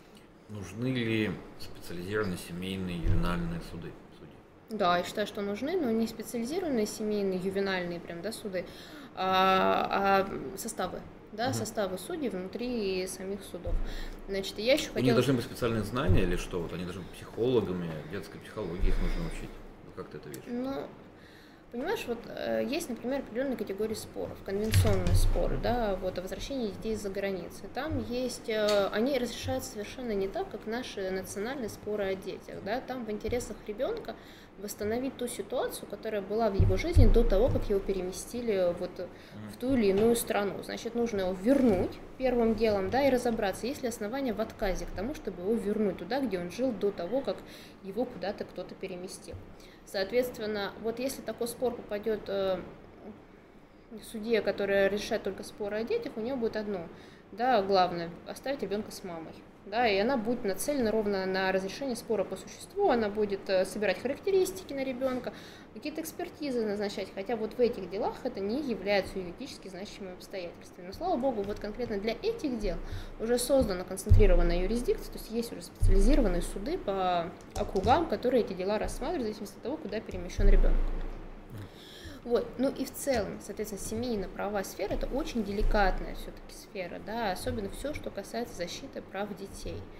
То есть, э, и действительно, мне кажется, очень важным, чтобы судьи проходили различные обучения да, по каким-то спорным э, вопросам для того, чтобы даже того же ребенка уметь опросить в суде. То есть, чтобы знать, как вот, какой порядок этого опроса, да, кто должен присутствовать, кто не должен, кто может, кто не может. У нас вот в одном из э, судов, извините, мне как бы состав тройка, да, сидит и читает при нас, ребенок сидит в процессе.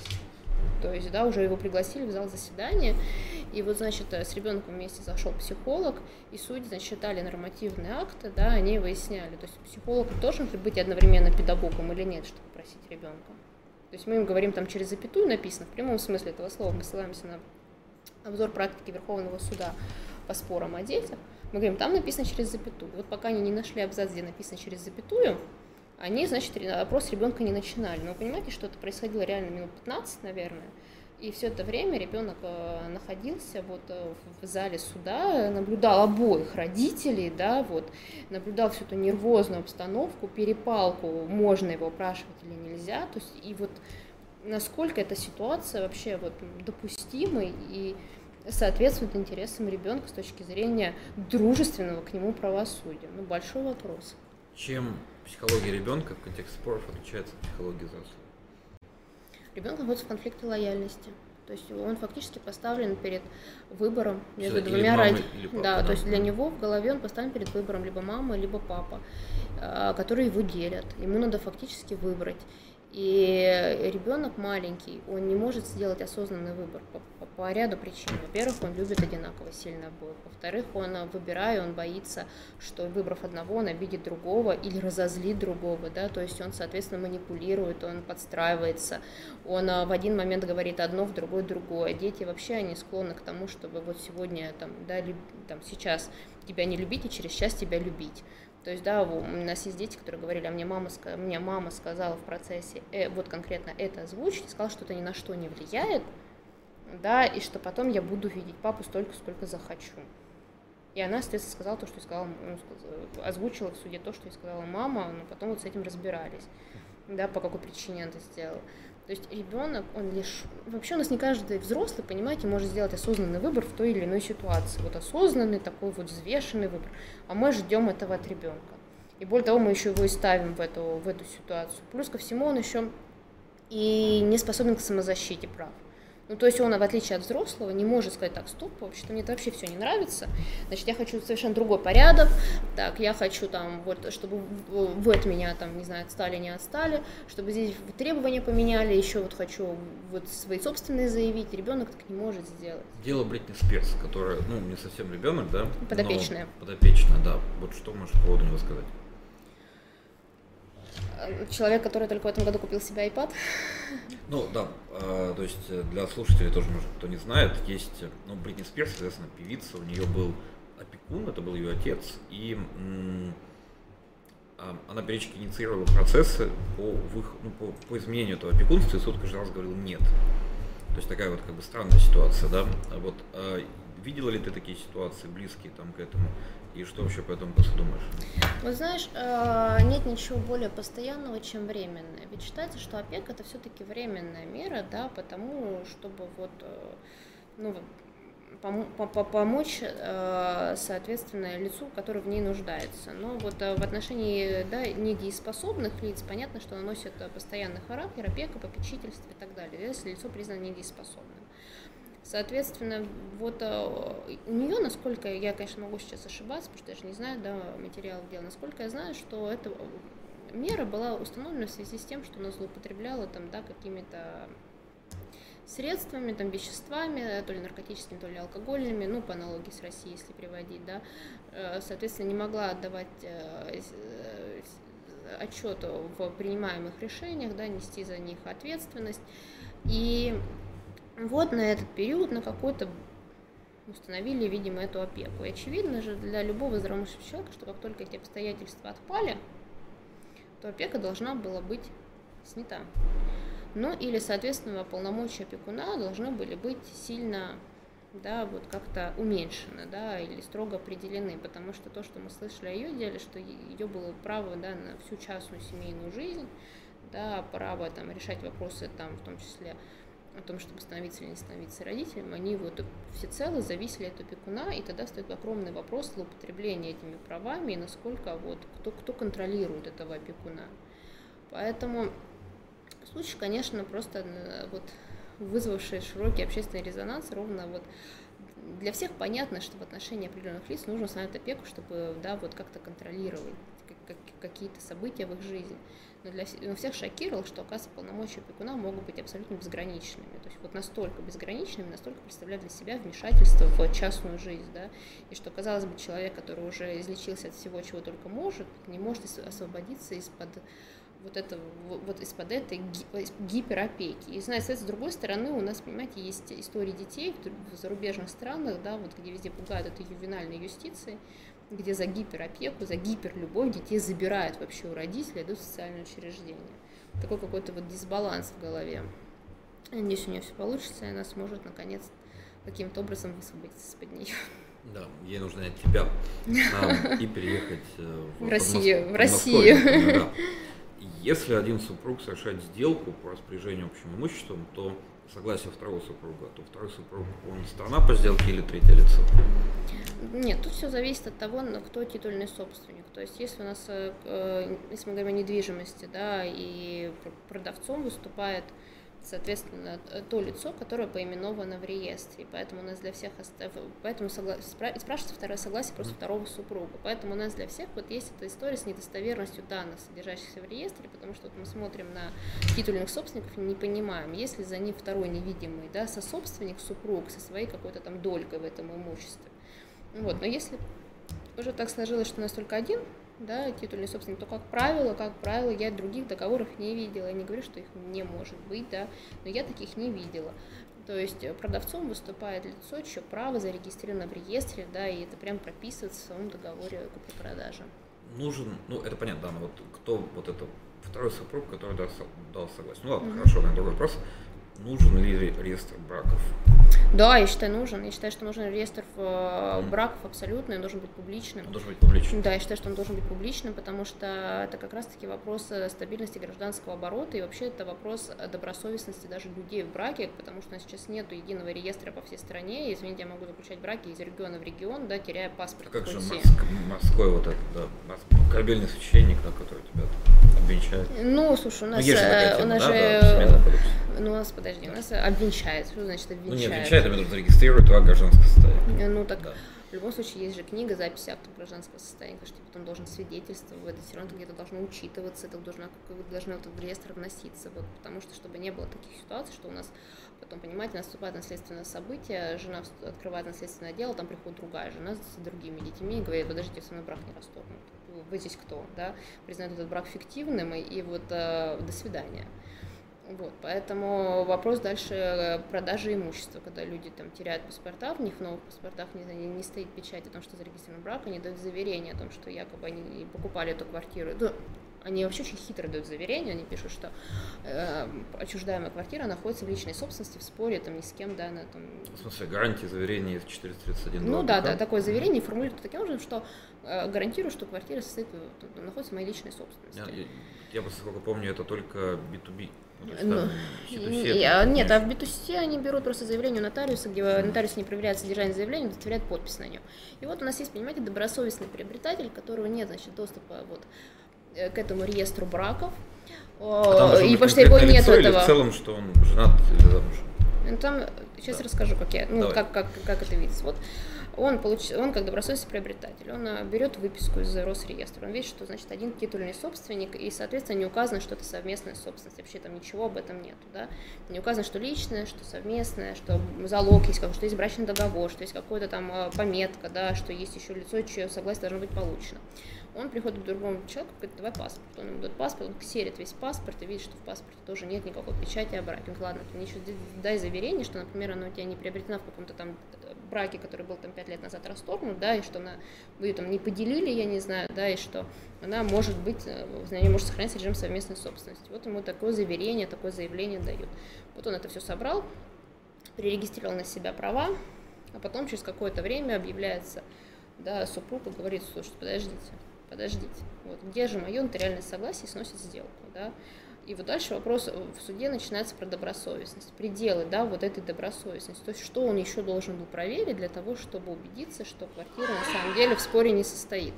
Вот я думаю, что он примерно так себя чувствует ровно в тот момент, когда к нему приходит второй супруг, и он говорит, есть такая, знаете, картинка «Еж орет на землю». Вот, и мне оказывается, что это что-то из той же оперы.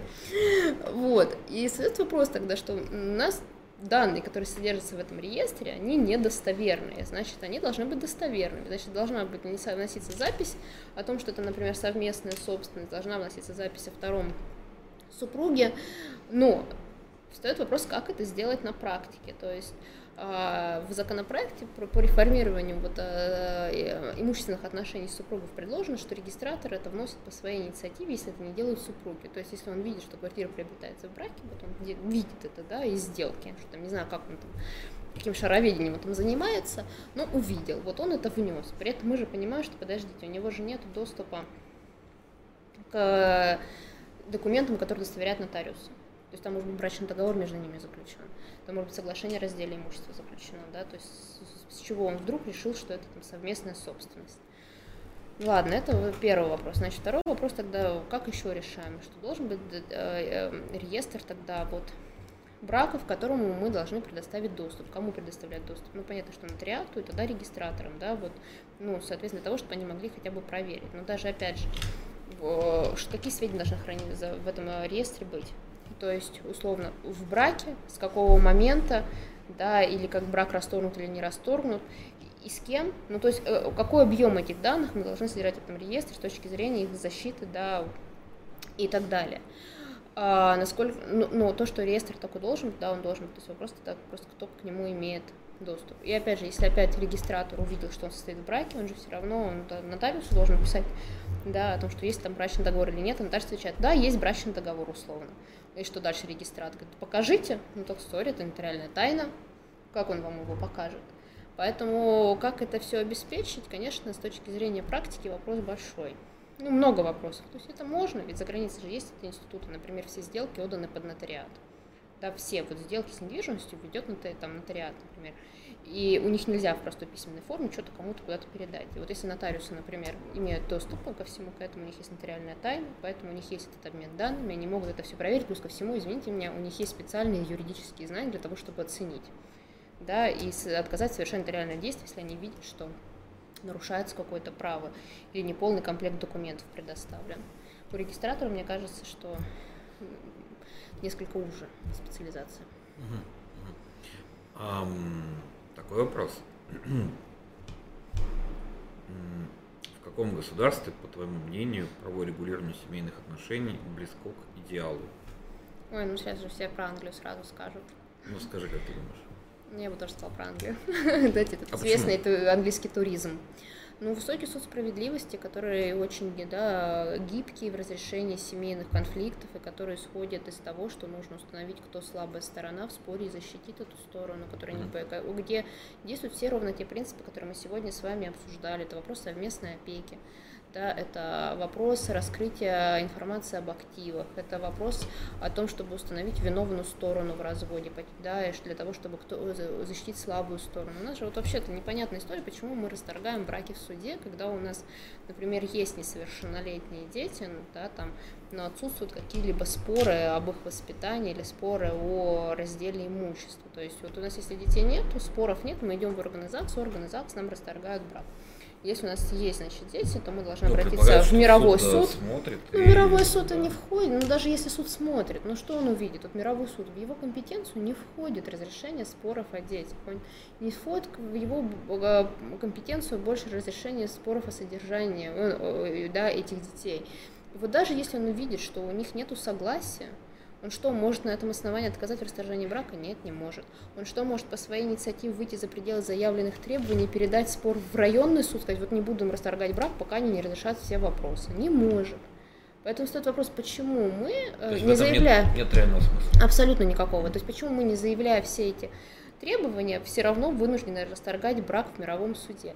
А это особенно интересно, когда, например, понимаете, вот семья распалась, нужно одному супругу расторгнуть брак, потому что, например, у него сложились другие отношения, там ожидают рождения ребенка, и вот э, они не могут разрешить между собой имущественные какие-то вопросы, да, и он пошел с иском о расторжении брака в мировой суд, и вот, значит, вторая сторона в этом мировом суде развлекается. То есть она там максимально затягивает процесс, просит сроки на примирение, оспаривает решение суда, перерегистрируется еще в процессе, там, да, или до успевает перерегистрироваться, просит куда-то передать это все по подсудности.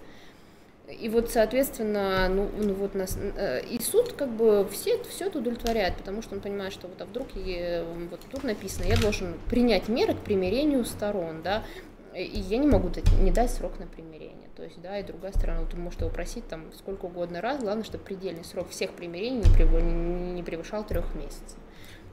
Ответственность супруга по обязательствам другого супруга. По каким обязательствам? Большая тема. Ну, например, один взял кредит, ну, у нас действует презумпция да. совместной собственности на презумпции раздельности долгов. То есть для того, чтобы признать, что долг общий, нужно доказать, что он был потрачен в интересах семьи и возник в период брака, да, что другая сторона знала об этом долге. Если она не знала, то в любом случае он был а потрачен в интересах семьи. семьи. О, это очень широкое толкование, что такое интерес семьи. Вот я тебе приведу пример для того, Давай. чтобы ты понял, насколько это широкое толкование. Вот один человек ведет предпринимательскую деятельность, да, вот супруг, он ведет предпринимательскую деятельность, он берет, набирает кредиты как предприниматель да, но все, что же он получает от этой предпринимательской деятельности, он тратит куда? Он тратит на нужды семьи, то есть это все доход семьи. А вот долги его по предпринимательской деятельности, за счет которых, там, понимаешь, вот он этот доход получал, это, это вот не, не, не семейные долги, это долги его как предпринимателя. Стоит вопрос, ну как же, он же все эти обязательства набрал для того, чтобы обеспечивать свою деятельность, для того, чтобы потом обеспечить в конечном итоге семью, почему мы по этим долгам-то не отвечаем? Ну вот не отвечаем мы по этим долгам. Соответственно, а, встает вопрос, вот, э, я, я претендую на раздел долга, да, я там приношу кредитный договор, у меня другая сторона вообще могла не знать об этом долге, потому что согласие не спрашивается. Но при этом в, этот, в этой ситуации есть перекос судебной практики, где этой стороне конкретно предлагается доказывать, что вот эти все долги, в общем-то, не пошли на нужды семьи. Как можно доказать отрицательный факт, я вообще не понимаю. Но, тем не менее, такая судебная практика есть, где пишут прям решение суда, да, суды. То есть вышестоящие инстанции, конечно, поправляют, но пишут, что не установлено, что потрачено не в интересах семьи. То есть не установлено. Хотя должен же, наоборот, презумпция так, того, что это раздельный долг, то есть должен, наоборот, доказать, что он общий супруг, который его взял. Но вот иногда бывает так. А как а как это доказать? То есть я должна сказать, что у нас не было общих путешествий, не знаю, у нас не, мы не приобретали квартиры, мы мы не, мы, я не знаю, там еще чего не делали, да, а в то время как супруг говорит, ну подождите, стойте, это же вот у меня там потреб кредит, и, и мы просто много кушали в ресторанах и жили на широкую ногу, да, и вот, вот разберись, что такое интерес семьи, что такое не интерес семьи. Но есть, допустим, дела, вот я знаю, где вторые семьи, да, у людей появляются, и, и вот э, супруг, супруг там не согласен с расходами на эту вторую семью, и вот просит там вернуть э, деньги, потраченные на путешествие. Половину возвращают, половину нет. А, вот мне всегда казалось, что социальная реальность в России такая, что есть как бы, ну, такая вот, что ли, семья плюс, да, семья плюс это бабушка и дедушка, да? Да. Um, вот как ты считаешь, вообще говоря, ну, должно ли право отражать вот, вот, вот это вот, да, то, что есть бабушка и девушка, которые, например, там содержат ребенка или там как-то помогают детям и так далее? Ну, у нас близкие родственники, как раз в круг близких родственников входят бабушки с дедушкой, которые имеют право на общение с ребенком. Но на практике возникает... А вмешиваться в его судьбу там? Нет, они, я считаю, что они не, не могут и не должны иметь на это право. Есть родители, которые имеют приоритетное право на воспитание ребенка, которые должны еще, вот еще между собой договориться, да, как его воспитывать, чем еще и с бабушкой, с дедушкой, да, об этом, эти вопросы на их обсуждение выносить. Но есть другая проблема, что эти бабушки с дедушкой фактически не наделены никакими правами в отношении этого ребенка на случай экстренных ситуаций. Тоже вот когда родители вот это то, что случилось даже тоже Аллы Гранальской, да, а, когда они не могут забрать ребенка, да, чтобы он находился у них и не попадал в соцучреждение в случае, если родители скончались, да, если это был единственный родитель а, которые, соответственно, формально не могут с ним находиться в период отсутствия родителей, если нет каких-то специальных доверенностей, потому что у них могут этого ребенка забрать, да, соответственно, органы опеки и попечительства. Это вообще была большая проблема, как передавать родственникам детей вот в период коронавируса, когда родители лежали в больницах, да, на каких основаниях эти дети у них находились, какие решения в отношении этих детей они могли принимать. Поэтому... Угу, угу. Ну вот мне всегда казалось, что вот такая патриархальная семья, да, она вот как бы стоит на идее рода, да, что есть вот род, и как бы субъектен вообще не человек, ну он субъектен, как, но не очень сильно, субъектен род, и вот, ну, какие там предки, да, или, и вот как бы, вот ты сегодня это представитель рода, и вот у тебя есть главное, это вот, ну, там, главный какой-то дед, да, какой такой вот, Патрон. Под, ну, патриарх, патрон и так далее, да. Вот, а какие ты еще знаешь, ну, вроде бы так сейчас уже никто не считает, хотя вот, как бы тоже непонятно. А, то есть есть какие-то культуры, где вполне вот эта точка зрения она воспринимается. Ну, или там светские, религиозные и так далее. Что ты видишь еще из э, семейного законодательства, то, что ты считаешь прям четко атовизм? Вот есть такие темы? Правый институт и что такое? Mm, хороший вопрос. Ты же кандидат юридических наук, Автор многих книг. Это правда, да. Да, но я вот прям так сходу на него не отвечу, чтобы у меня было какое-то радикальное мнение по каким-то определенным институтам, что вот они прям совсем себя и жили, и жили, их нужно, да, убирать. И, наверное, вот, ну, так э, категорически на этот вопрос э, вот не отвечу. А вот э, где-нибудь в российской такой глубинке, в Хартлине, такое сжигание, э, само, самосожжение вдов, такое. Ой, ну нет, ну такое? ты знаешь, нет? есть же у нас в регионах, да. на, на Кавказе вот эти убийства чести, да, известные, есть эти обряды про похищение реально есть? То есть, да, они есть. Да, нет, да, они вот есть. Городская культура еще не зацементировала. Нет, это все есть, и это действительно большая проблема, но опять же это вопрос как раз-таки культуры и менталитета, и это в основном как бы кавказские регионы, об этом много пишут, да, вот э, э, и ну, вот как-то мы с этим еще живем. Mm-hmm. А, хорошо, вообще вот вопрос демографии, вопрос семьи, ну понятно, что они связаны, да, вот что ты можешь насчет этого сказать? Что нужно делать, чтобы люди э, ну, больше рожали? Насколько я понимаю, здесь это вот коэффициент воспроизводимости, да, это вот что-то что такое. Слушай, люди должны чувствовать, вот так, такое? люди должны чувствовать себя защищенными, понимаешь? Защищенными, защищенными да, потому что одно внутри дело, брака, когда ты вне брака или вообще? внутри брака и вообще в целом в случае, если брак распался, да, и в случае, если, например, наступило наследственное событие, потому что мы понимаем, что пособия они неадекватные тем тратам, которые есть на детей. Мы понимаем, что ясли ребенка могут отдать не все. Мы понимаем, что э, э, эффективно взыскать алименты – это большая проблема. Мы понимаем, что ребенок э, не имеет никаких прав на имущество родителей, и мама с ребенком может оказаться на улице, если это добрачная квартира этого папы, да, с алиментами в размере одного мрота, с декретом, с тем, что ей нужно еще выходить на работу, нужно куда-то этого ребенка определять. И вот если человек, человек рожает ребенка, вот женщина когда вот я общаюсь, когда она чувствует себя защищенным, поэтому она хочет получить финансовые гарантии, она хочет получить там финансовую подушку безопасности, независимо от него, она хочет быть экономически независима, да, и вот тогда она принимает решение, что она готова нести ответственность не только за себя, но еще за одного человека, потому что вдруг, если что-то случится, он в любом случае она за него отвечает. То есть мы, конечно, рассчитываем на то, что нам все помогают, государство, муж, там, родители и так далее, но может так случиться, что не будет никого, и ты отвечаешь за ребенка. И вот, соответственно, это очень страшно. Но такая ответственность, действительно, не каждый на нее решится, да, поэтому, а, конечно, видя разные еще истории, да, которые постоянно а, где-то транслируются, которых мы постоянно слышим, человек, а, ну вот как бы возраст где-то рождения, он растет. И мне кажется, что сейчас он в меньшей степени зависит от того, в браке ты или нет. Хотя я знаю такие примеры, где из-за материнского капитала люди рожают там детей, да, но э, стоит ли нам платить за то, чтобы рожали детей, большой вопрос. Вот стоит ли именно так стимулировать рождаемость? Для меня это большой вопрос, потому что Э, кому нужны эти дети, да, вот когда вели материнский капитал за первого ребенка, это были большие дискуссии, да, среди вообще социологов и юристов, то есть мы платим за рождение ребенка, а что дальше будет с этим ребенком? Ну вот они получат его через какой-то отсроченный период, да, чтобы они его воспитывали, как они его будут воспитывать?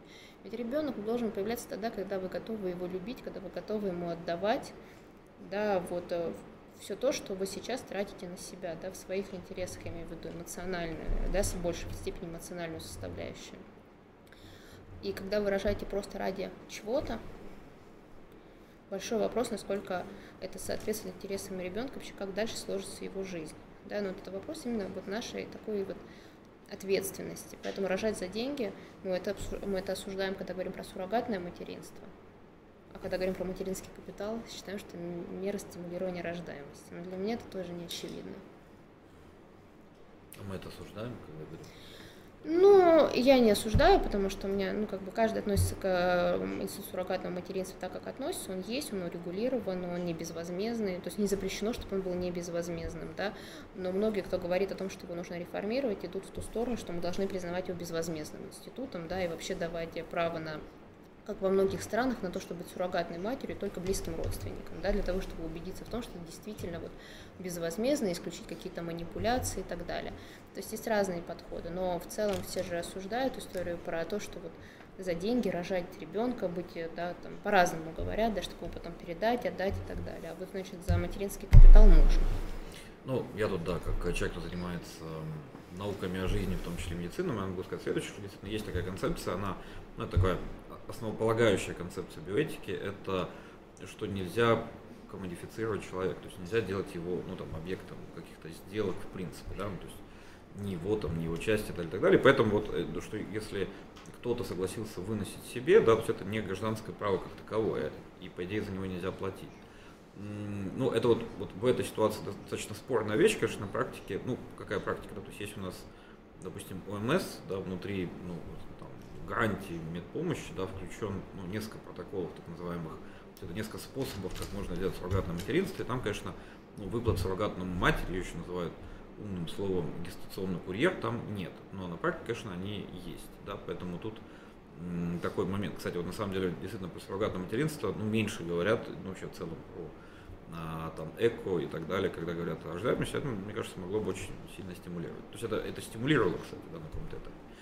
Вот. А, хорошо, вот тут вопрос такой тебе. Как адвокат, ты одинаково относишься ко всем клиентам, дела которых ты даже не поддерживаешь, или ты выбираешь только те дела, чью сторону ты разделяешь. Ну, видимо, правоту. Ну, я как адвокат не могу действовать не в интересах своего доверителя, поэтому если не разделяю его интересы или считаю, что его интересы противоречат основам нравственности, противоречит закону и так далее, я имею право отказаться от поручения и не делать его своим доверителем. И я э, рекомендую всем коллегам, и даже будущим да, адвокатам, и вообще в принципе при работе с людьми, вот моя только такая личная рекомендация, если человек вам не близок, вы не разделяете его ценности, и в целом вы смотрите абсолютно по-разному на разрешение этой ситуации, кардинально по-разному, у вас нет точек соприкосновения, то находиться в конфликте с доверителем крайне неприятно.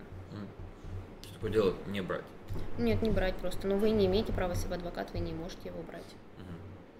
В российских судах на протяжении довольно долгого времени идет производство по делу о том, что родители не хотят забирать ребенка из медорганизации, но и оплачивают его там пребывание.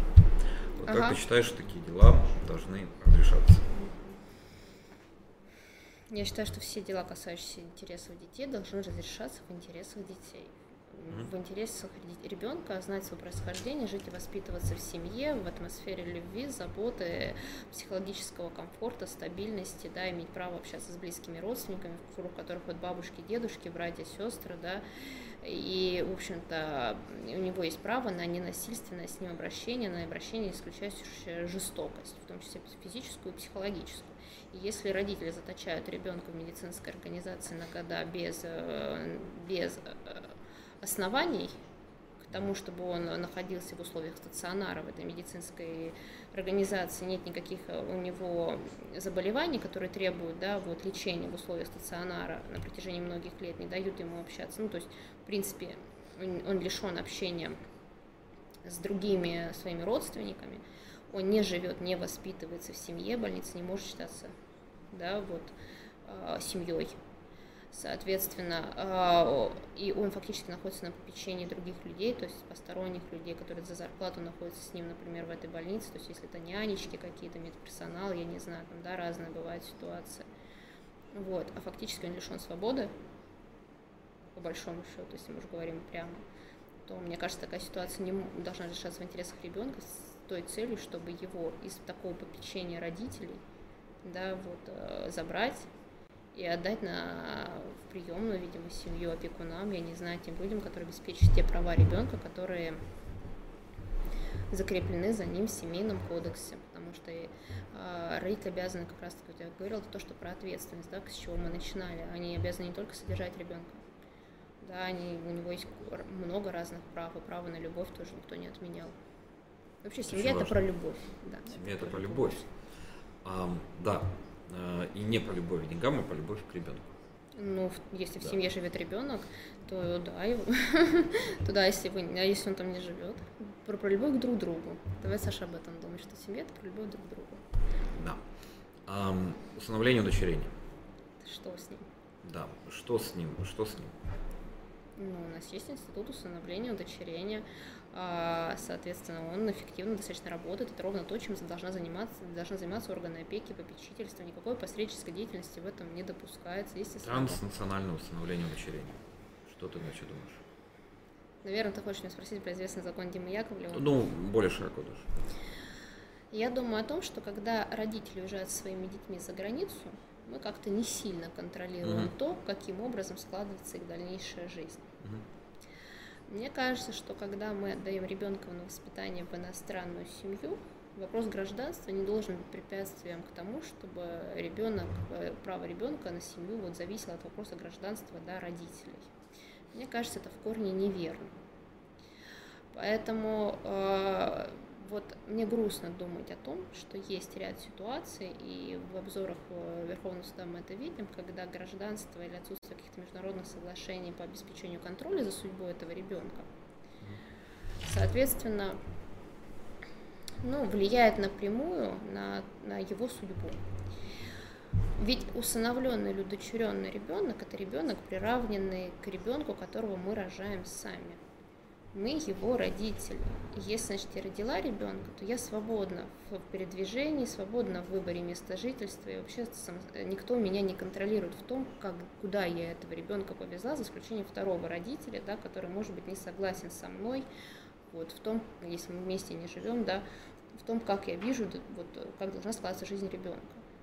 Мы говорим о том, что родители, которые усыновили, удочерили ребенка, это те же самые родители, как мы, да, то есть мы, мы приравниваем в правах и в обязанностях друг друга. Ну вот в этом вопросе мы приравнены. Но мы их почему-то должны контролировать. То есть мне это не очевидно. Угу, угу. Понятно. А, как семейный адвокат, вот ты, ну, извини, часто имеешь дела с людьми, кто уже не договорился с супругом. То есть они уже не договорились, они пришли к тебе и пришли помогать. Вот насколько часто у тебя бывают сложности, проблемы, недопонимания с твоими клиентами. Вообще это сложно, потому что я вот работаю только с корпорациями, никого кроме юридических, финансовых директоров, генеральных директоров я не вижу, и у них чаще всего нет какого-то личного отношения да, к своей проблеме. А в твоем бизнесе, ну, в твоей адвокатской помощи это есть всегда. Вот насколько это сложно, как ты через это пропускаешь, эм, ну и, конечно, самый сложный случай. Не юридически, а вот именно вот это вот отношение. Ну, Понимаете, объективно, работать с людьми сложно. Ну, это, это, это не секрет. В принципе, работать с людьми всегда тяжело, потому что люди разные, у людей есть свои ожидания, у людей свои особенности, у людей есть а, ну, какое-то представление о чем бы то ни было, да, которое может расходиться с твоим видением ситуации, потому что ты не внутри ситуации, ты видишь картину как бы за whole, да, в целом, да, а человек внутри, и у него там эмоции хлещут, да, у него там обиды, у него там договоренности, которые не, соблю, не соблюдались, да, или были нарушены. И вот, ну, если мы работаем с людьми, мы должны в первую очередь убирать эмоции, потому что если убрать эмоции, останется только ситуация. И ровно мы за этим им нужны, для того, чтобы разрешить эту спорную ситуацию, да, не импонируя кому бы то ни было, потому что как только вы перейдете на чью-то сторону, или как только вы начнете входить в положение, то, что чаще всего проще сделать, да, вы окажетесь внутри ситуации, и никакого объективного взгляда да, у вас уже не будет. И говорить о том, что вы сможете эффективно помочь человеку, ну, можете пойти у него на поводу. Да, мы все не, мы понимаю, что часто решения, которые принимает наш доверитель, они не соответствуют его интересам, и результат может, соответственно, быть далеким от его ожиданий, да, вот, а, а, который он связывает вот, с обращением к вам базово за помощью. Поэтому вообще эмоции, они определяют качество нашей жизни. Вот, поэтому здесь, конечно, контроль эмоций, он очень важен вовлекаемся мы или не вовлекаемся в ту или иную ситуацию. Но я вот, например, в споры о детях, э, которые касаются именно детей, где нет конфликта интересов родителей, детей, оставшихся без попечения, да, там родителей без законных представителей, брошенных детей, детей-сирот, ну, я не могу не вовлекаться. Мы поэтому фонд создали, да, юристы помогают детям, потому Расскажи что невозможно... Как появился фонд? Да. Ну, то есть, э, коллеги, кто не знает, Вика, ну, помимо того, что действительно у нее большая, такая успешная, в том числе финансовая практика, э, большое количество дел всегда, еще когда была индивидуальным адвокатом, как партнер юридической фирмы, вела ну, там, пробона, да, то есть не получая какой-либо оплаты и так далее, то есть э, всегда таких дел было очень много, и я вот, насколько понимаю, то есть всегда у тебя была такая деятельность, ты решила ее институциализировать, правильно? Ну, э, действительно, не секрет, что адвокаты ведут какие-то социально значимые проекты пробона, это нормальная история, да, я такие проекты выбрала себе в сфере защиты прав детей, которые, в общем-то, остались без попечения родителей, оказались спорными в каких-то ситуациях. И когда в какой-то момент этих проектов стало больше, чем два за год, а их стало 22, да, и мы поняли, что многие проблемы, с которыми сталкиваются дети, вообще-то они носят системный характер, и было бы неплохо их решить просто системно один раз, да, в том числе на законодательном уровне, и, в принципе, проблем как бы больше не возникало. А, мы с партнерами вот, БГП Litigation, с Тимуром Унароковым и Александром Голиковым приняли решение там, при поддержке других партнеров, соответственно, при поддержке вообще БГП Litigation, мы приняли решение о том, что нужно учреждать фонд, благотворительный фонд «Юристы помогают детям». Вот, для того, чтобы а, как можно большему количеству детей за счет средств фонда помочь, да, в том числе в разрешении каких-то не только там юридических вопросов, чтобы заниматься просветительской деятельностью среди тех, кто тоже э, занимается оказанием помощи детям. Мы вот записали курс сейчас да, правовой грамотности для детей и их родителей. А, для того, чтобы заниматься законодательной деятельностью, да, пока набирая примеры кейсов, да, для того, чтобы показать, что проблема носит не точечный характер, на самом деле таких случаев много, вот, и они у нас, соответственно, аккумулируются. Для того, чтобы вообще объединить юридическое сообщество в а, в, скажем так, в борьбе за укрепление правового положения детей в обществе и в семье. Да? По большому счету, реально это борьба, в каких-то случаях борьба с государством, в каких-то случаях... Как у Еринга, борьба за право, да? Ну, в том да. числе, да, где-то борьба с людьми, которые вот принимают решения в отношении э, этих детей, да, по, по той или иной причине ответственны за этих детей, и мы понимаем, что решения принимаются не в интересах детей. Ну, знаете, за такое вот благополучное будущее детей. Вот мы так как-то говорим, вроде как будто бы громко, а вот когда мы получаем положительный результат в том или ином деле, мы, мы чувствуем, что вот да, вот э, права конкретного ребенка защищены, но, конечно, хочется уходить от адресной помощи, почему был создан фонд, хочется уходить от адресной помощи в системную помощь, да, для того, чтобы широко освещать эти проблемы, и для того, чтобы действительно вот в какой-то момент правовое регулирование поменялось. Да, последний, наверное, профессиональный вопрос. Есть ли регенеративные права? Какие? Право на воспроизводство родить, родить ребенка? Или стать? Ну тогда, извини меня, если мы говорим, что есть такое право, то а, тогда есть такая обязанность. Ну... Это, ну, потому что каждому праву корреспондирует обязанность. Я сейчас боюсь, что мы с тобой уйдем в страшную дискуссию. Не обсуждаем это. Да, коллеги, вот, э, да, еще раз вот эта книжка, наверное, у нас внизу под зумом будет какая-то ссылка, ну или можно просто нагуглить, посмотреть.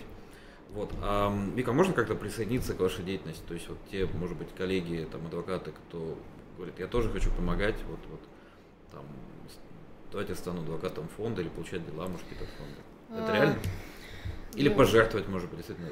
Помочь можно разными способами. Вот, например, э, небезызвестная а, вот юридическая компания Hogan Lovells поддержала наш фонд и взяла на наш фонд, в общем-то, на оказание юридической помощи и подопечному самому фонду в различных ситуациях, да, на целый год. Между нами такое соглашение подписанное, чем я, в общем-то, очень признательна коллегам, что они поддержали нашу деятельность таким образом. Можно пожертвовать фонд как адресно, как, так и на, в целом на его деятельность.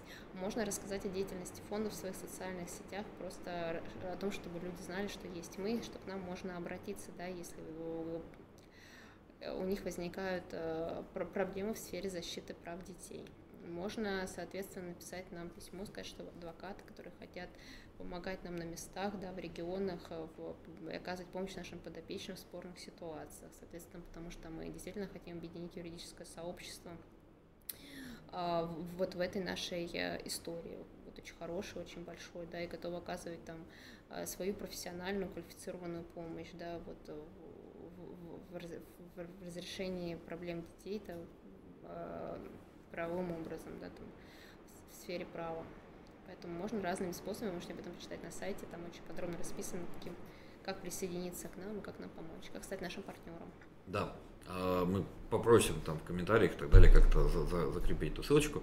Да, спасибо, Вика, ты очень крутая. Саша, спасибо большое. Да, ну действительно ты очень много делаешь и очень много таких больших прецедентных всяких дел или просто больших дел, связанных там с какими-то олигархами, да, и каких-то дел, где вот нет вот этих вот больших могущественных людей, а есть зато вот какой-то, ну вот, как бы один конкретный человек, который вот либо против или там государства, либо он ну, пал такой вот жертвой страстей взрослых других людей, его родителей, да, и вот Вика действительно много помогает. Вика, спасибо тебе большое. А, я думаю, что да, мы завершаем этот стрим, призываем коллег да, кто помогает э, с ним э, его завершить. Всем пока. Вот, и, да, Вика, ты же сегодня улетаешь, да? Ну, я Уже еще, завтра, еще да. не сегодня, еще не сегодня, да. Вот, да, и удачного тебе полета. Да, Всем спасибо пока-пока. большое. Все, всем пока.